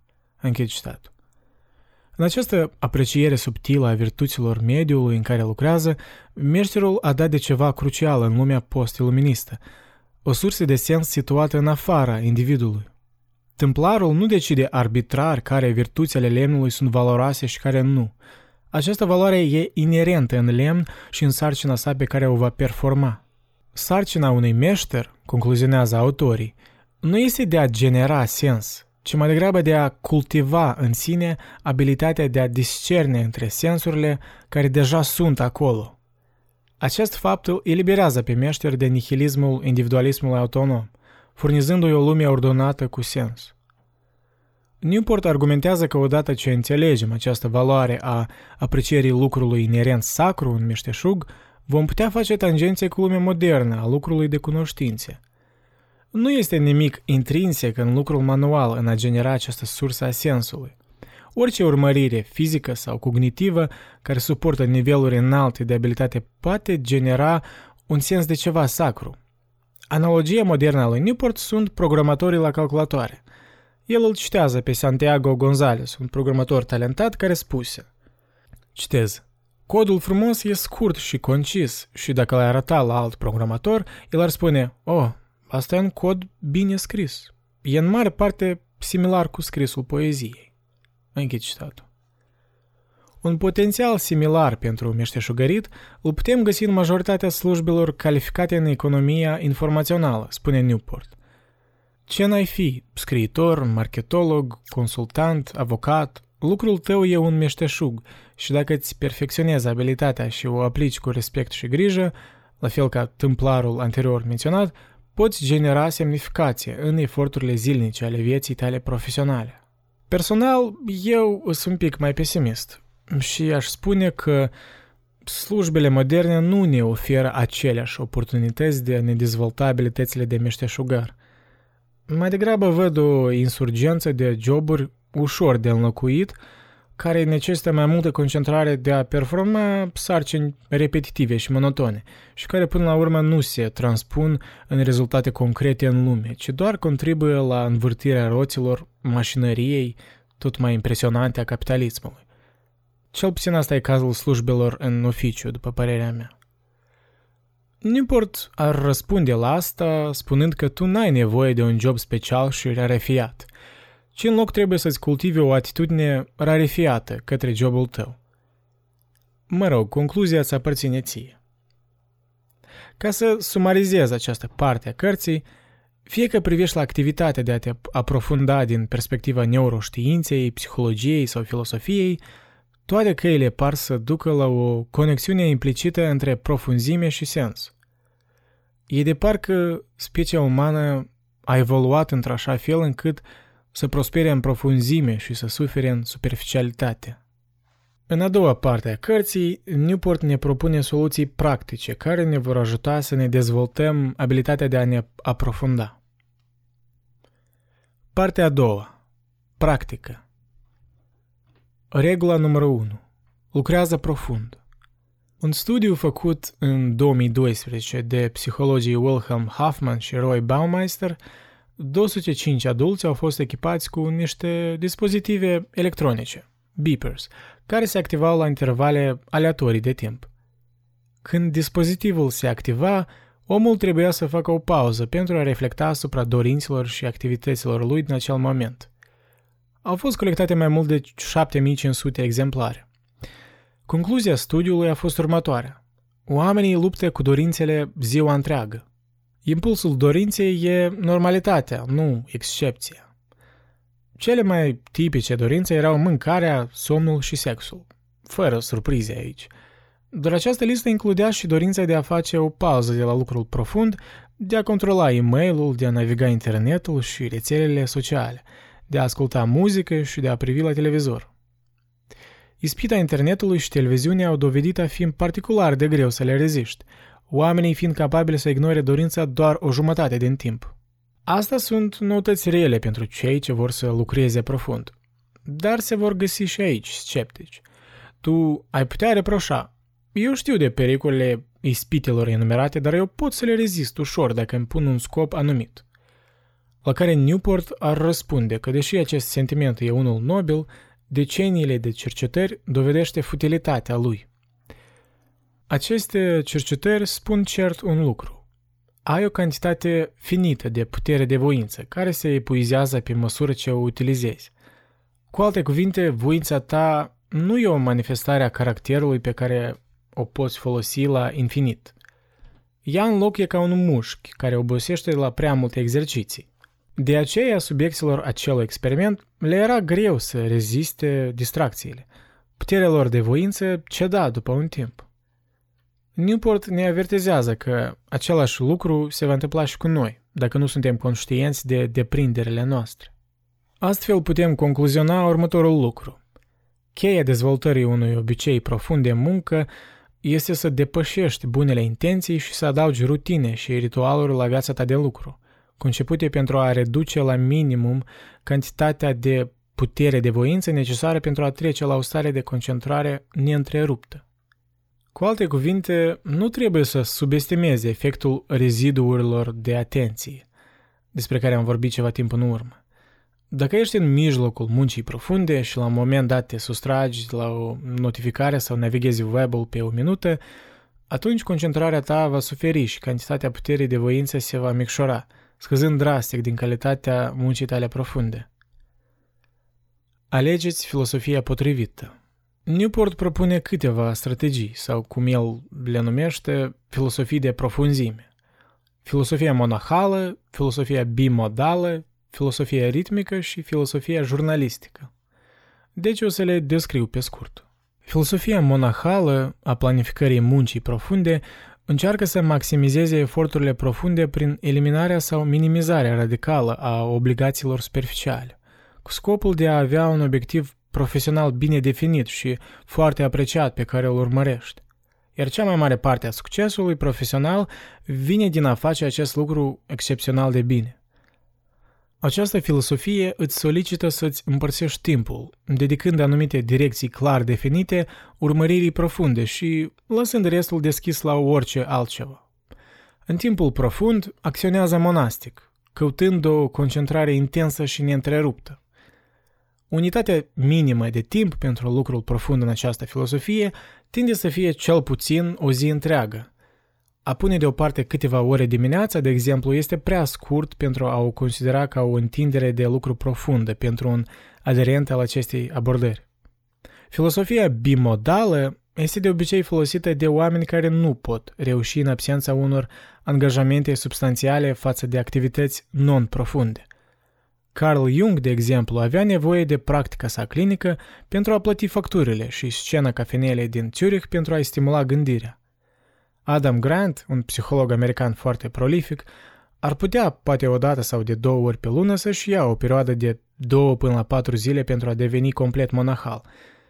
În afara acestor sesiuni profunde, Grant a rămas faimos deschis și accesibil, deci totuși bimodal.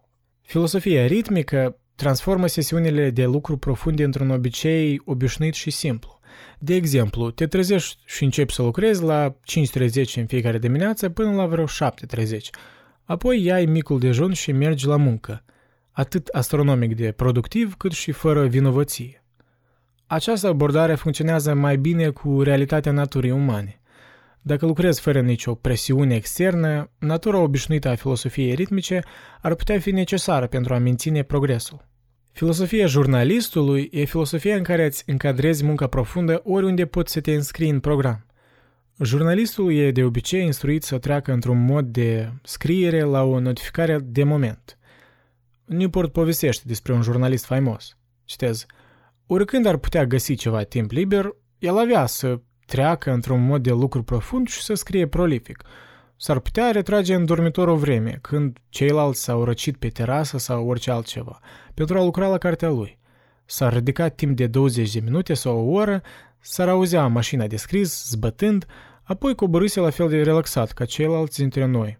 Munca nu putea să-l obosească, ci pur și simplu a plecat la muncă când a avut timpul liber. Închid citatul. Această ultimă strategie nu este destinată începătorilor. Încrederea și capacitatea mentală de a schimba în mod constant angrenajele de la activități de concentrare scăzută la gândirea la nivel de vârf este rară și, de obicei, rezervată persoanelor cu un istoric de triumf și realizare. Nu doar oricine poate trece de la un apel telefonic cu un coleg despre o problemă de lucru nevinovată la scrierea conținutului acceptabil al unui proiect de teză pentru cercetare doctorală. Pentru majoritatea indivizilor, este nevoie de timp pentru a ușura într-o stare de concentrare profundă. Foarte rar poate cineva să-și schimbe gândirea de parcă ar schimba pălăriile. Cu toate acestea, unele persoane cu un istoric dovedit de realizare sunt capabile să mențină această strategie. Probabil cel mai bun sfat pe care Newport îl oferă e să încerci să faci lucru creativ ignorând inspirația. Așteptarea inspirației este un plan teribil. 4 disciplini ale execuției. Newport de asemenea propune câteva disciplini care ne-ar ajuta în execuția muncii profunde. El le-a preluat de la Clayton Christensen, un profesor de la școala de business de la Harvard. Iar eu le voi sumariza. 1. Concentrează-te asupra celui mai important. Cu cât încerci să faci mai mult, cu atât vei realiza mai puțin. Nu încerca să spui nu trivialului, spune da ambițiosului și elimină orice altceva. 2. Acționează asupra măsurilor de inițiativă. Măsoară-ți succesul. Măsuri de întârziere și măsuri de inițiativă. Măsurile de întârziere descriu ceea ce în final încerci să îmbunătățești. Ele vin prea târziu pentru a-ți schimba comportamentul. Pe de altă parte, măsurile de inițiativă măsoară noile comportamente care vor determina succesul asupra măsurilor de întârziere. Newport dă exemplul cum el mai înainte se concentra pe măsuri de întârziere, cum ar fi articole publicate pe an. Totuși, aceste măsuri nu aveau o influență asupra comportamentului de zi cu zi, deoarece nu putea face nimic pe termen scurt care să genereze imediat o schimbare vizibilă a acestei valori pe termen lung. Când a trecut la urmărirea orelor de muncă profunde, brusc aceste măsuri au devenit relevante. 3. Ține un scor convingător. Newport dă exemplul său, pe care l-am urmat și eu. Am urmărit orele petrecute în muncă profundă și l-am fixat pe peretele de lângă monitorul calculatorului meu, unde nu putea fi ignorat. Am înconjurat o oră în care am terminat o etapă importantă. A ajutat la calibrarea așteptărilor mele pentru câte ore de muncă profundă erau necesare pentru fiecare rezultat. 4. Creează o cadență a răspunderii. Această disciplină constă în revizuirea săptămânală în care îți faci un plan pentru săptămâna de muncă care urmează. Fie că merge vorba de revizuiri într-o echipă de lucru sau revizuiri solo, scopul lor e de a ține un scor și a analiza acțiunile specifice care te-au ajutat sau stagnat în urmărirea activității tale profunde. Executarea este mai dificilă decât strategia. De aceea, ai nevoie de disciplini concrete pentru a-ți urmări scopul. Și Newport, inspirindu-se de la profesorul Christensen, crede că aceste sfaturi ne vor fi utile. Eu cred că, deși simpliste, aceste disciplini pătrund în esența practicării unei munci profunde și au potențialul de a structuriza atitudinea noastră față de lucru. Soluțiile sunt simple, execuția e complicată. Și totuși, e timpul să vorbesc despre o altă latură de care avem nevoie. Necesitatea de odihnă, ori cu alte cuvinte, necesitatea periodică de a nu face nimic. Crezi că e paradoxal? probabil își apare, dar odată ce pătrundem mai adânc în esența productivității, vom vedea că nevoia periodică de a nu face nimic are câteva motive. Valoarea timpului de odihnă. Motivul numărul 1. Pauza ajută la formarea noilor perspective. În 2006, un studiu publicat în jurnalul Science și condus de psihologul olandez Ap Dijksterhuis și-a setat ca scop să demonstreze că unele decizii sunt mai bine lăsate în mintea ta inconștientă pentru a fi rezolvate. Citez. Literatura științifică a subliniat avantajele deliberării conștiente în procesul de luare a deciziilor timp de sute de ani. Întrebarea adresată aici este dacă această viziune este justificată. Ipotezăm că nu este. Închid citatul. Cu alte cuvinte, studiul ne sugerează că să încerci activ să analizezi aceste decizii va duce la un rezultat mai rău decât încărcarea informațiilor relevante și apoi să treci la altceva în timp ce lași straturile subconștiente ale minții tale să proceseze informația. Echipa lui Dijksterhuis a izolat acest efect prin a da subiecților săi informații necesare pentru o decizie complexă de procurare a unui automobil. Jumătate din subiecții au fost întrebați să analizeze informația și apoi să facă o decizie. Altă jumătate erau sustrași cu puzzle-uri după ce au citit informația și apoi au fost puși să facă o decizie momentană, fără să aibă timp de a delibera conștient. Rezultatul? A doua grupă, grupa sustrasă de puzzle-uri, a avut rezultate mai bune. Observările de la acest tip de experimente l-au făcut pe Dijksterhuis și echipa lui să introducă o teorie a gândului inconștient, UTT, Unconscious Thought Theory, care era o încercare de a înțelege rolurile diferite pe care le joacă deliberarea conștientă și inconștientă în luarea deciziilor. La un nivel înalt, această teorie explică că pentru deciziile care au nevoie de aplicarea regulilor stricte, mintea conștientă e mai eficientă. De exemplu, dacă trebuie să rezolvi o problemă matematică, doar mintea ta conștientă e capabilă să urmărească regulile aritmetice precise necesare pentru corectitudine. Pe de altă parte, în cazul deciziilor care implică o cantitate largă de informație și multe constrângeri vagi și conflictuale, mintea ta inconștientă va fi mai eficientă. Teoria UTT spune că aceasta se datorează faptului că regiunile creierului tău care răspund de minte inconștientă au o bandă neuronală mai largă, permițându-le să miște mai multe informații și să analizeze mai multe soluții potențiale decât centrele conștiente ale creierului. Conform acestei teorii, mintea ta conștientă e ca un computer personal la care poți porni programe bine selectate care îți întorc răspunsuri corecte la probleme limitate, în timp ce mintea ta inconștientă e ca sistemul central de la Google, în care algoritmele statistice mișcă terabyte-uri de informații lipsite de structură, insinuând soluții surprinzătoare la întrebări dificile. Newport sugerează că o implicare a acestor cercetări e că furnizând mintea conștientă cu timp de odihnă permite mintei inconștiente să proceseze problemele tale cele mai complexe de la lucru.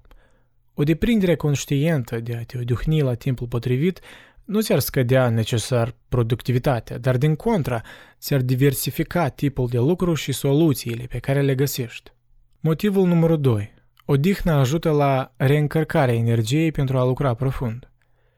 Un studiu științific des citat e unul întreprins în 2008 și publicat în jurnalul Psychological Science. Participanții în experiment erau împărțiți în două grupuri. Unui grup i s-a cerut să se plimbe pe un drum într-un tendrariu, iar celălalt grup a fost trimis să meargă în centrul orașului. Ambele grupuri au fost poruncite cu niște exerciții mentale care cereau o anumită doză de concentrare. Organizatorii acestui studiu au aflat că primul grup, cel ce se plimba în natură, a fost cu 20% mai eficient la sarcinile mentale. Acest avantaj al naturii a fost reconfirmat și peste o săptămână, când grupurile s-au schimbat cu rolurile, fapt care a demonstrat că rezultatul nu a fost determinat de oamenii specifici care aveau performanță mai bună, ci de factorul naturii. Cei ce petreceau timp în natură aveau o concentrare mai înaltă și erau mai eficienți la sarcini. Acest studiu e doar unul care confirmă teoria restaurării atenției, ART, Attention Restoration Theory, care ne spune că timpul în natură poate să-ți mărească abilitatea de a te concentra. Această teorie, propusă prima dată în anii 1980 de psihologii Rachel și Stephen Kaplan, e bazată pe conceptul de oboseală a atenției, attention fatigue. Ca să ne concentrăm, noi avem nevoie de atenție direcționată. Această resursă e limitată, respectiv dacă o epuizezi, vei avea concentrare scăzută. Mergând în oraș, tu ai nevoie de atenție direcționată, întrucât ești nevoit să navighezi cu mai multă atenție atunci când treci strada sau atunci când eviți o mulțime, ne mai vorbind de sustragerile și zgomotele permanente. Mergând în natură, prin contrast, te expune la ceea ce autorul unui studiu similar, Mark Berman, numește stimul inerent fascinanți, folosind răsăritul soarelui ca un exemplu. Acești stimuli îți utilizează atenția mai modest, permițând o regenerare de concentrare. Ai putea spune că dispoziția bună cauzată de căldura soarelui e cauzat pe subiect să-și regenereze concentrarea, astfel având performanțe mai bune. Dar organizatorii studiului au încercat acest experiment și într-un loc unde e iarnă și timpul nu-i deloc favorabil, în Ann Arbor. Și în urma acestui studiu au găsit că să mergi în condiții evident brutale nu i-au pus în dispoziție bună pe participanți, dar ei tot au avut rezultate bune la sarcini mentale, indiferent că era frig, astfel demonstrând că dispoziția bună nu joacă un rol atât de important ca prezența naturii. Dar o privire mai atentă la acest studiu va dezvălui faptul că treaba nu e atât în natură cât în stimulii inerent fascinanți, descriși anterior de Mark Berman. Natura doar e sursa cea mai evidentă și intuitivă la acestor stimuli, dar privind neurologic la acest experiment, putem conclude că orice activitate relaxantă are potențialul de a regenera concentrarea necesară pentru sarcini epuizante în viitor. Cu alte cuvinte, îți restorezi abilitatea de a-ți direcționa atenția atunci când faci o pauză. Aceste activități relaxante pot include o discuție cu prieteni, ascultatul muzicii, vizionarea unui film și așa mai departe. Pe de altă parte, dacă te sustragi seara cu e-mail-uri, notificări, ori dacă te gândești asupra unei probleme după lucru, ceri de la mintea ta o resursă care mult mai probabil deja e epuizată în acea zi. Astfel te simți și mai obosit și acel timp adițional în care ai încercat să faci mai mult într-o zi îți va stoarce din energie necesară pentru ziua următoare. Soluția ar fi să știi când să te oprești și să te relaxezi cum se cuvine. Motivul numărul 3. Munca pe care o înlocuiește odihna de seară nu este de obicei atât de importantă.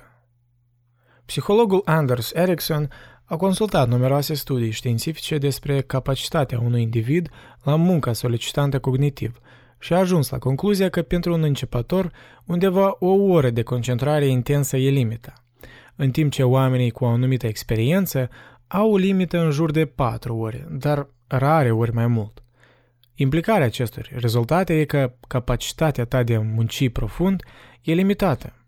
Dacă ești conștient de orarul tău, atunci majoritatea muncii profunde va avea loc ziua, iar seara ar fi mai rațional să te odihnești, ori să muncești la ceva mai lejer, care nu-ți fură concentrarea atât de mult. Desigur, orarul e diferit la toți, unii muncesc seara, dar ideea e că dacă vrei să fii mai eficient, trebuie să fii conștient de limita aproximativă de 4 ore în care poți munci profund. Uneori odihna e cel mai bun răspuns. Newport propune o strategie simplă care ne-ar putea ajuta să delimităm timpul de lucru de timpul de odihnă. Un ritual de închidere, shutdown ritual. De exemplu, odată ce termini lucrul, fă-ți notițele de care vei avea nevoie în următoarea zi. Sumarizează ce ai făcut sau fă-ți orarul și când sfârșești, spune o frază care finalizează lucrul pentru azi. O frază sau un gest, esența ei n-are importanță, e important însuși faptul acestei repetiții. Există o explicație clară de ce asemenea ritual poate fi util. Explicația vine din neuroștiință și mai precis de la efectul Zeigarnik, care e un efect demonstrat de psihologul Bluma Zeigarnik, care descrie abilitatea sarcinilor neterminate să ne domine atenția. E important să faci un plan pentru cum vei completa sarcina neterminată astăzi, Ai putea termina lucrul la o oră anumită și să-ți spui singur ție, bine, am terminat lucrul pe azi. Dar dacă nu-ți faci un plan, acele sarcini neterminate îți vor fura din atenție pe restul zilei. Iar aceste sarcini neterminate cel mai des e o normalitate și nu o excepție. Ideea că poți finisa toate obligațiunile e o fantezie de obicei. Dar spre fericire, ne spune Newport, nu e nevoie să completăm o sarcină pentru a o elimina din mintea noastră. Într-un studiu făcut de Roy Baumeister și E.J. Masicampo, participanții au fost influențați de efectul zeigarnic, adică au fost constant întrerupți, în timp ce performau o sarcină. Ei au găsit că e posibil să reduci considerabil efectul zeigarnic dacă îi pui pe participanți să-și facă un plan pentru cum ei vor completa sarcina mai târziu. Studiul concludea, citez, prin urmare, angajarea la un plan specific pentru un scop nu poate facilita doar atingerea obiectivului, dar poate, de asemenea, elibera resurse cognitive pentru alte activități. Închid citatul. Decenii de cercetări în diferite domenii spun același lucru. Odihnirea regulată a creierului îmbunătățește calitatea muncii tale profunde. Când lucrezi, lucrează intens. Când finisezi, finisează. Regula numărul 2. Îmbrățișează plictiseala. Până acum am încercat să te conving de faptul că abilitatea de a te concentra intens e o aptitudine pe care trebuie să o antrenezi. Dar există o altă problemă care trebuie scoasă în evidență.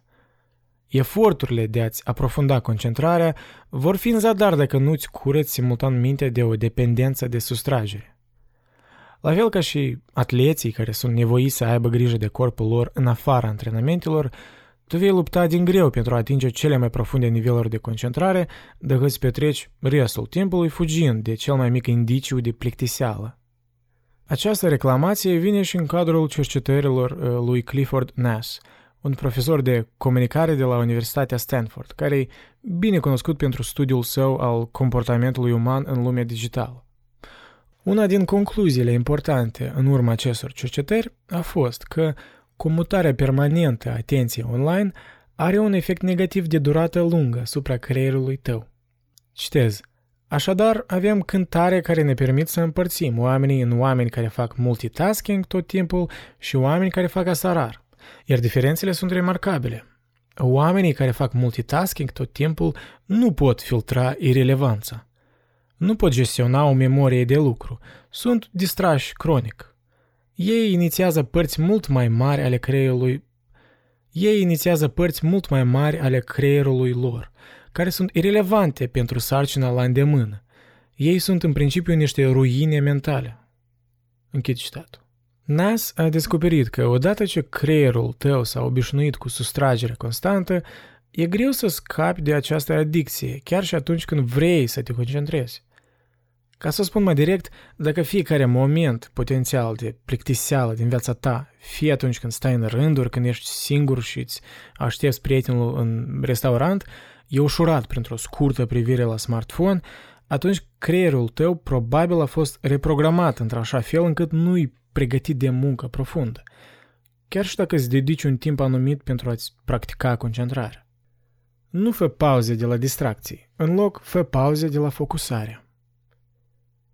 Newport argumentează că credința comună că ne putem schimba rapid de la o stare de distracție la una de concentrare e prea optimistă și că realitatea e că odată ce ești programat pentru distracție, tu o poftești. Newport propune următoarea alternativă.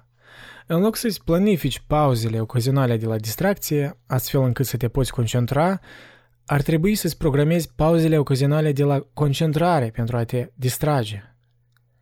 Folosind internetul ca un exemplu de sursă de distracție, el ne propune să ne programăm timpul când vom utiliza internetul din avans, iar în restul timpului să-l evităm complet.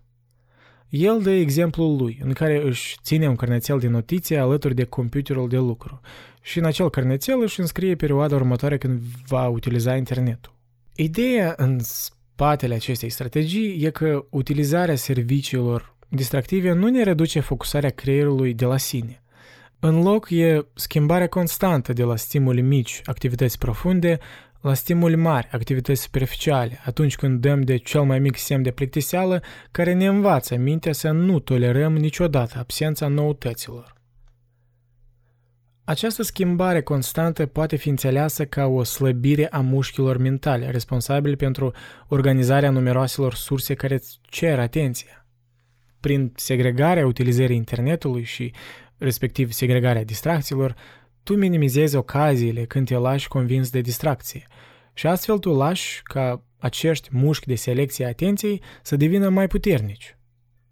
De exemplu, dacă ți-ai programat timpul pentru utilizarea internetului peste o oră și începi să te simți plictisit și să vrei distracție, următoarea oră va fi o sesiune de antrenare a concentrării.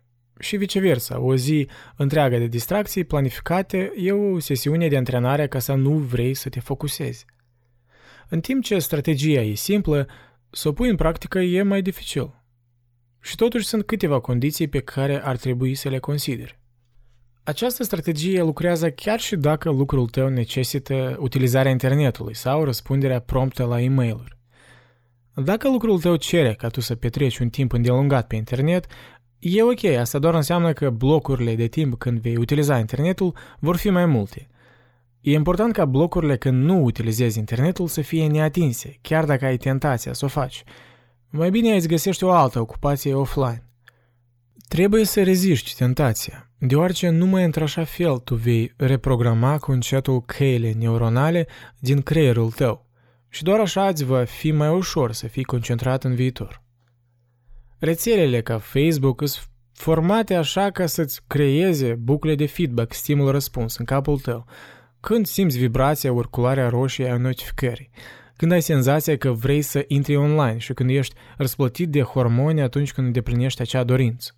E substanțial să separi senzația de a vrea să intri online de la răsplata când o faci.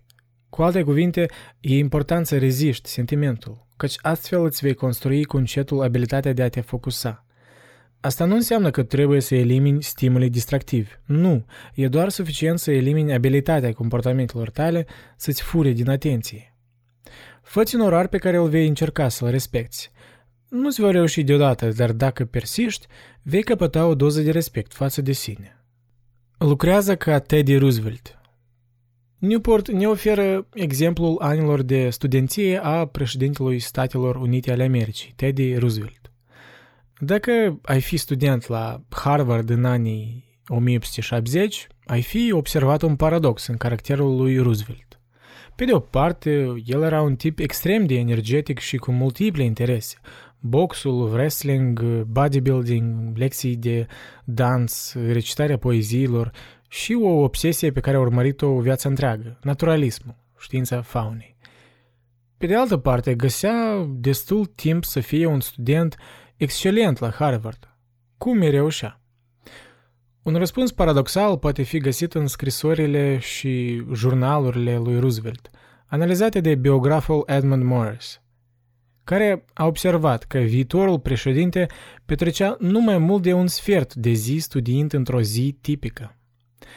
Ai putea presupune că notele lui ar fi proaste, deoarece dedica atât timp ocupațiilor extracurriculare. Dar nu era cazul, notele lui erau bune. Totul se datorează felului în care Roosevelt își programa orarul zilei. El începea procesul considerând doar orele între 8:30 dimineața și 4:30 seara. Pe urmă, el scădea timpul dedicat recitării poeziilor, claselor, antrenamentului atletic și prânzului. Iar fragmentele de timp care rămâneau erau considerate exclusiv pentru studii. Aceste fragmente nu erau atât de multe, dar el devenise eficient, dedicând acest timp doar studiilor, aplicând o intensitate înaltă. Setându-și limite exacte de timp, Roosevelt își intensifica concentrarea și astfel obținea rezultate bune într-un timp mai puțin decât aveau nevoie studenții la nivelul lui. Ce lecție poți scoate din exemplul lui Roosevelt? Păi, în primul rând, e nevoie să identifici o sarcină profundă care e prioritară pentru tine. Apoi trebuie să estimezi timpul necesar pe care îl setezi de obicei pentru această sarcină și să-ți pui un termen limită dificil care va reduce drastic acest timp. Astfel, va exista doar o metodă clară de a îndeplini această sarcină în limitele timpului alocat. Să lucrezi cu o intensitate înaltă, fără pauze pentru e-mail-uri, Facebook sau navigarea internetului. La fel cum o făcea Roosevelt, atacă sarcina cu fiecare neuron liber până când la un moment dat ea cedează valului tău de concentrare. Meditează productiv. Scopul meditației productive, un termen propus de Newport, este să iei o perioadă de timp în care ești ocupat fizic, dar nu mental. Mersul, alergatul, șofatul, oricând faci un duș, și să-ți focusezi atenția asupra unei singure probleme profesionale bine definite. Ca și în meditația clasică, trebuie să continui să-ți readuci atenția asupra problemei la care te gândești atunci când te sustragi sau te oprești. Dar ca și orice alt tip de meditație, ai nevoie de multă practică. Nu-ți va reuși deodată, vei fi mereu sustras și asta e ok. Principalul e să ai răbdare și să continui, să încerci. Un obstacol des întâlnit atunci când încerci să meditezi e tendința minții tale să evite gândirea profundă prin a chibzui asupra aceleași probleme. Cu alte cuvinte, de a intra într-un loop. Când observi asta, notează acest fapt în mintea ta și încearcă să-ți redirecționezi atenția spre următorul pas în rezolvarea problemei. Altă sugestie a lui Newport e să ne antrenăm memoria, dar nu pentru a memoriza mai bine, ci pentru a ne îmbunătăți abilitatea de a ne concentra.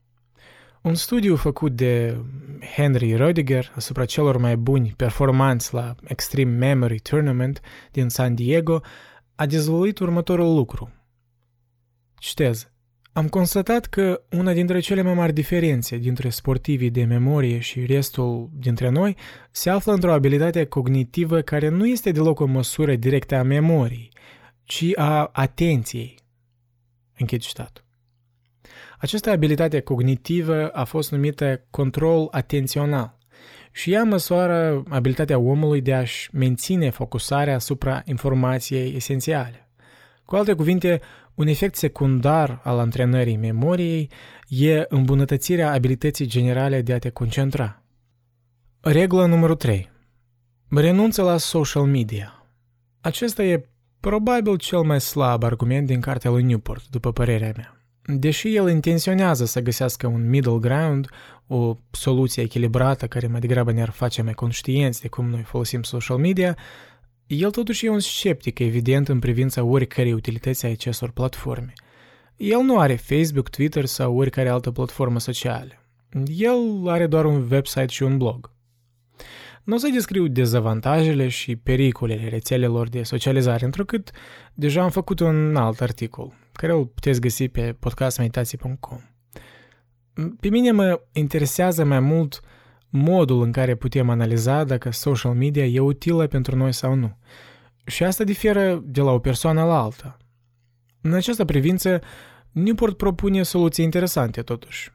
Pentru început, el descrie abordarea cea mai tipică pe care o avem atunci când decidem dacă avem nevoie de rețele. Abordarea oricărui beneficiu pentru selectarea instrumentelor de rețea. Ești justificat să utilizezi un instrument de rețea dacă poți identifica orice beneficiu posibil pentru utilizarea acestuia sau orice îți poate lipsi dacă nu îl utilizezi. Problema în așa abordare e că ea ignoră toate părțile negative ale acestor instrumente. Aceste servicii, Facebook, Twitter, Instagram, sunt proiectate pentru a fi dependente, furându-ne din atenția care am fi putut să o utilizăm pentru scopuri mai personale, ca muncă profundă. Eventual, dacă utilizezi aceste servicii destul de mult, devii hipersustras și îți scazi din abilitatea de concentrare. Utilizarea rețelelor poate fi nocivă, dar asta evident că nu se aplică exclusiv rețelelor. Argumentul lui Newport e că dacă nu ești conștient de avantajele și dezavantajele acestor rețele, ci în loc ai abordarea oricărui beneficiu, atunci, fără să vrei, îți paralizezi abilitatea să ai succes în lumea lucrului de cunoștință. Care-i alternativa atunci? Newport dă exemplul unui fermier care trebuie să decidă dacă merită să-și producă singur fânul sau dacă e mai bine să-l cumpere de la altă fermă. În urma analizei și calculelor minuțioase, fermierul ajunge la concluzia că prețul echipamentului și spațiul de care va avea nevoie în caz că își produce singur fânul se răscumpără și e mai ieftin să nu cumpere fânul. Dar analizând și faptul că asta îi va distruge condiția solului din cauza mașinăriei grele, iar condiția solului e cel mai important lucru pentru el ca fermier, el ajunge la concluzia că e mai rațional să cumpere totuși fânul din altă parte. Calitatea solului e cel mai bun indicator al succesului fermei sale pe termen lung. Newport numește abordarea lui abordarea meșterului. Abordarea meșterului în selecția instrumentelor.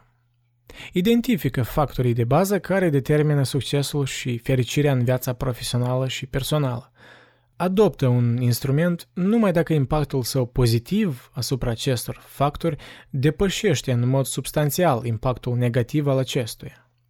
Această abordare stă în opoziție cu abordarea oricărui beneficiu.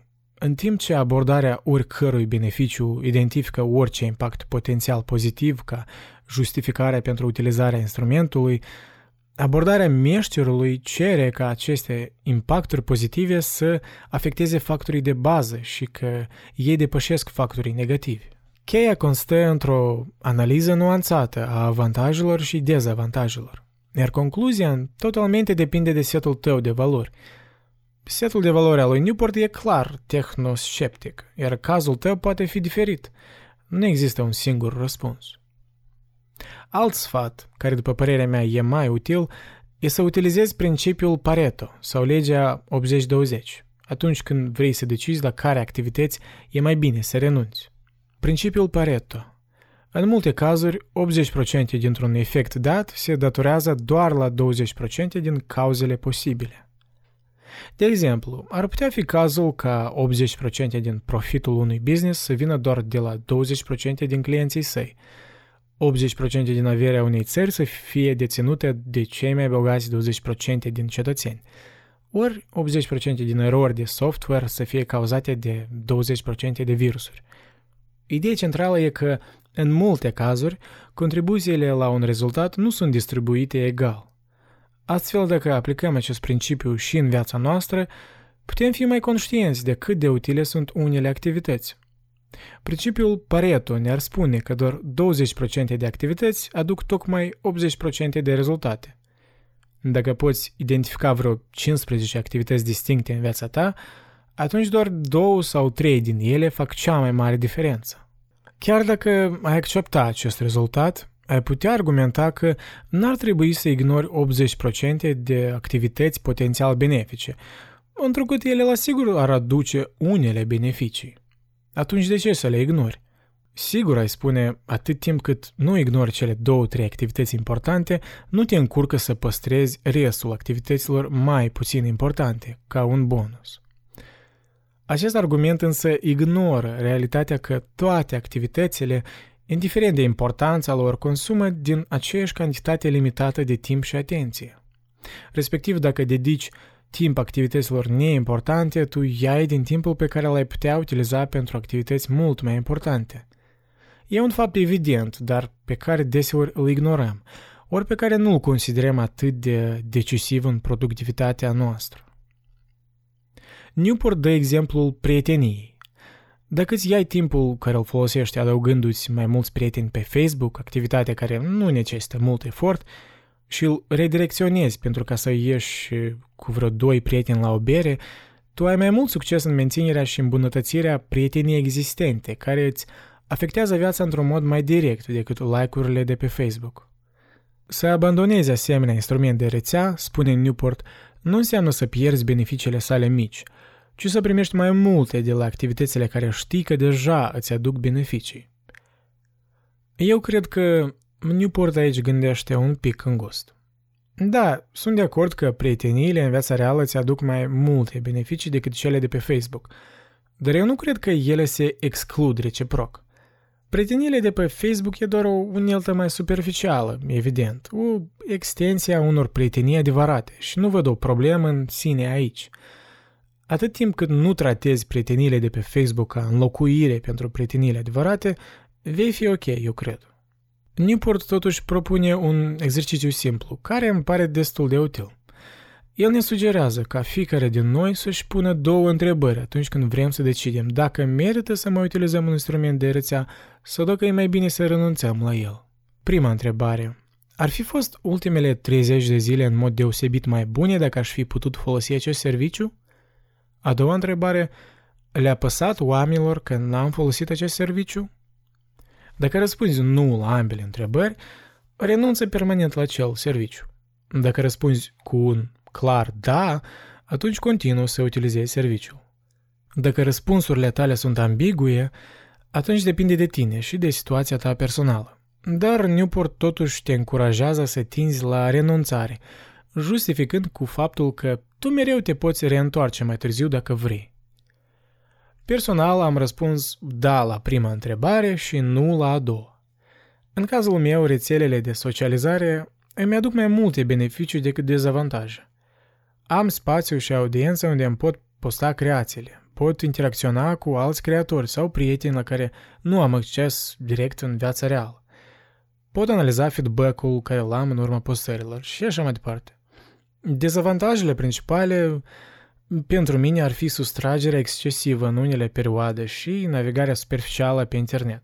Cu alte cuvinte, internetul e prea atractiv și mă prind că uneori procrastinez în loc să lucrez la proiectele pe care mi le-am pus în plan sau în loc să citesc o carte dificilă, de exemplu.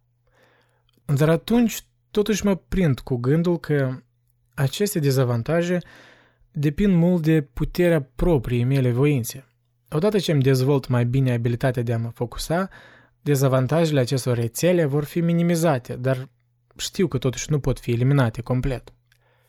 Nu știu, eu îmi pun mie însumi aceste două întrebări din când în când și decid pe parcurs dacă merită să utilizez aceste rețele sau nu. Am trecut în perioada când luam pauze îndelungate, un fel de detox, cum e popular acum să spui. Dar până la urmă tot mă întorceam la ele, deoarece există mai multe avantaje decât dezavantaje pentru mine. Evident, cazul tău poate să difere. De aceea, responsabilitatea de a decide îți aparține doar ție. Și nu există un răspuns universal în această privință. Concluzia. Pentru majoritatea din noi, munca superficială e inevitabilă. Cheia atunci e să o tratezi cu mai multă suspiciune, deoarece efectele negative sunt de obicei subestimate, iar efectele pozitive sunt supraestimate în cultura contemporană.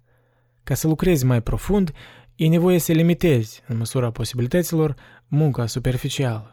Atunci când îți faci orarul zilei, nu e necesar să fii extrem de rigid. Fă o regulă de excepție, că dacă dai de o înțelegere importantă, e o pricină validă să ignori restul orarului, în măsura posibilităților, evident, ca să lucrezi asupra acestei înțelegeri până ce vei fi istovit. Astfel tu vei încuraja spontanietatea atunci când intuiești că ai nevoie de ea. Acest tip de gândire nu constă în constrângere, ci în chibzuință. Tu îți vei trata timpul cu respect și în același timp vei fi destul de flexibil ca să fii spontan când îți apare o idee nouă și creativă. Istoria fondării companiei Microsoft a fost spusă de atâtea ori că a devenit deja o legendă. În iarna anului 1974, un student tânăr pe nume Bill Gates vede un dispozitiv numit Altair, primul computer personal din lume, pe coperta jurnalului Popular Electronics. Gates își dă seama că există o oportunitate de a proiecta un software pentru această mașină. Și deci el lasă totul deoparte și cu ajutorul colegilor Paul Allen și Monte Davidoff petrece următoarele 8 săptămâni inventând o versiune a limbajului de programare BASIC pentru primul computer personal din lume. Această istorie e des citată ca un exemplu a înțelegerii și îndrăznielii lui Gates, dar niște interviuri recente au dezvăluit o altă trăsătură de caracter care a jucat un rol crucial în această istorie, capacitatea supranaturală de a munci profund a lui Gates. După cum a descris biograful Walter Isaacson într-un articol, Gates lucra cu așa o intensitate pe o durată atât de lungă de timp, în acele 2 luni, că el deseori cădea în somn deasupra tastaturii în mijlocul codificării. El dormea vreo oră, 2, se trezea și continua exact acolo unde s-a oprit înainte de somn. o abilitate care l-a impresionat atât de mult pe colegul său Paul Allen, că acela a descris-o ca o performanță prodigioasă de concentrare. Isaacson a sumarizat abilitatea unică a lui Gates de a se concentra. Citez: singura trăsătură care l-a diferențiat pe Gates de Allen a fost focusarea.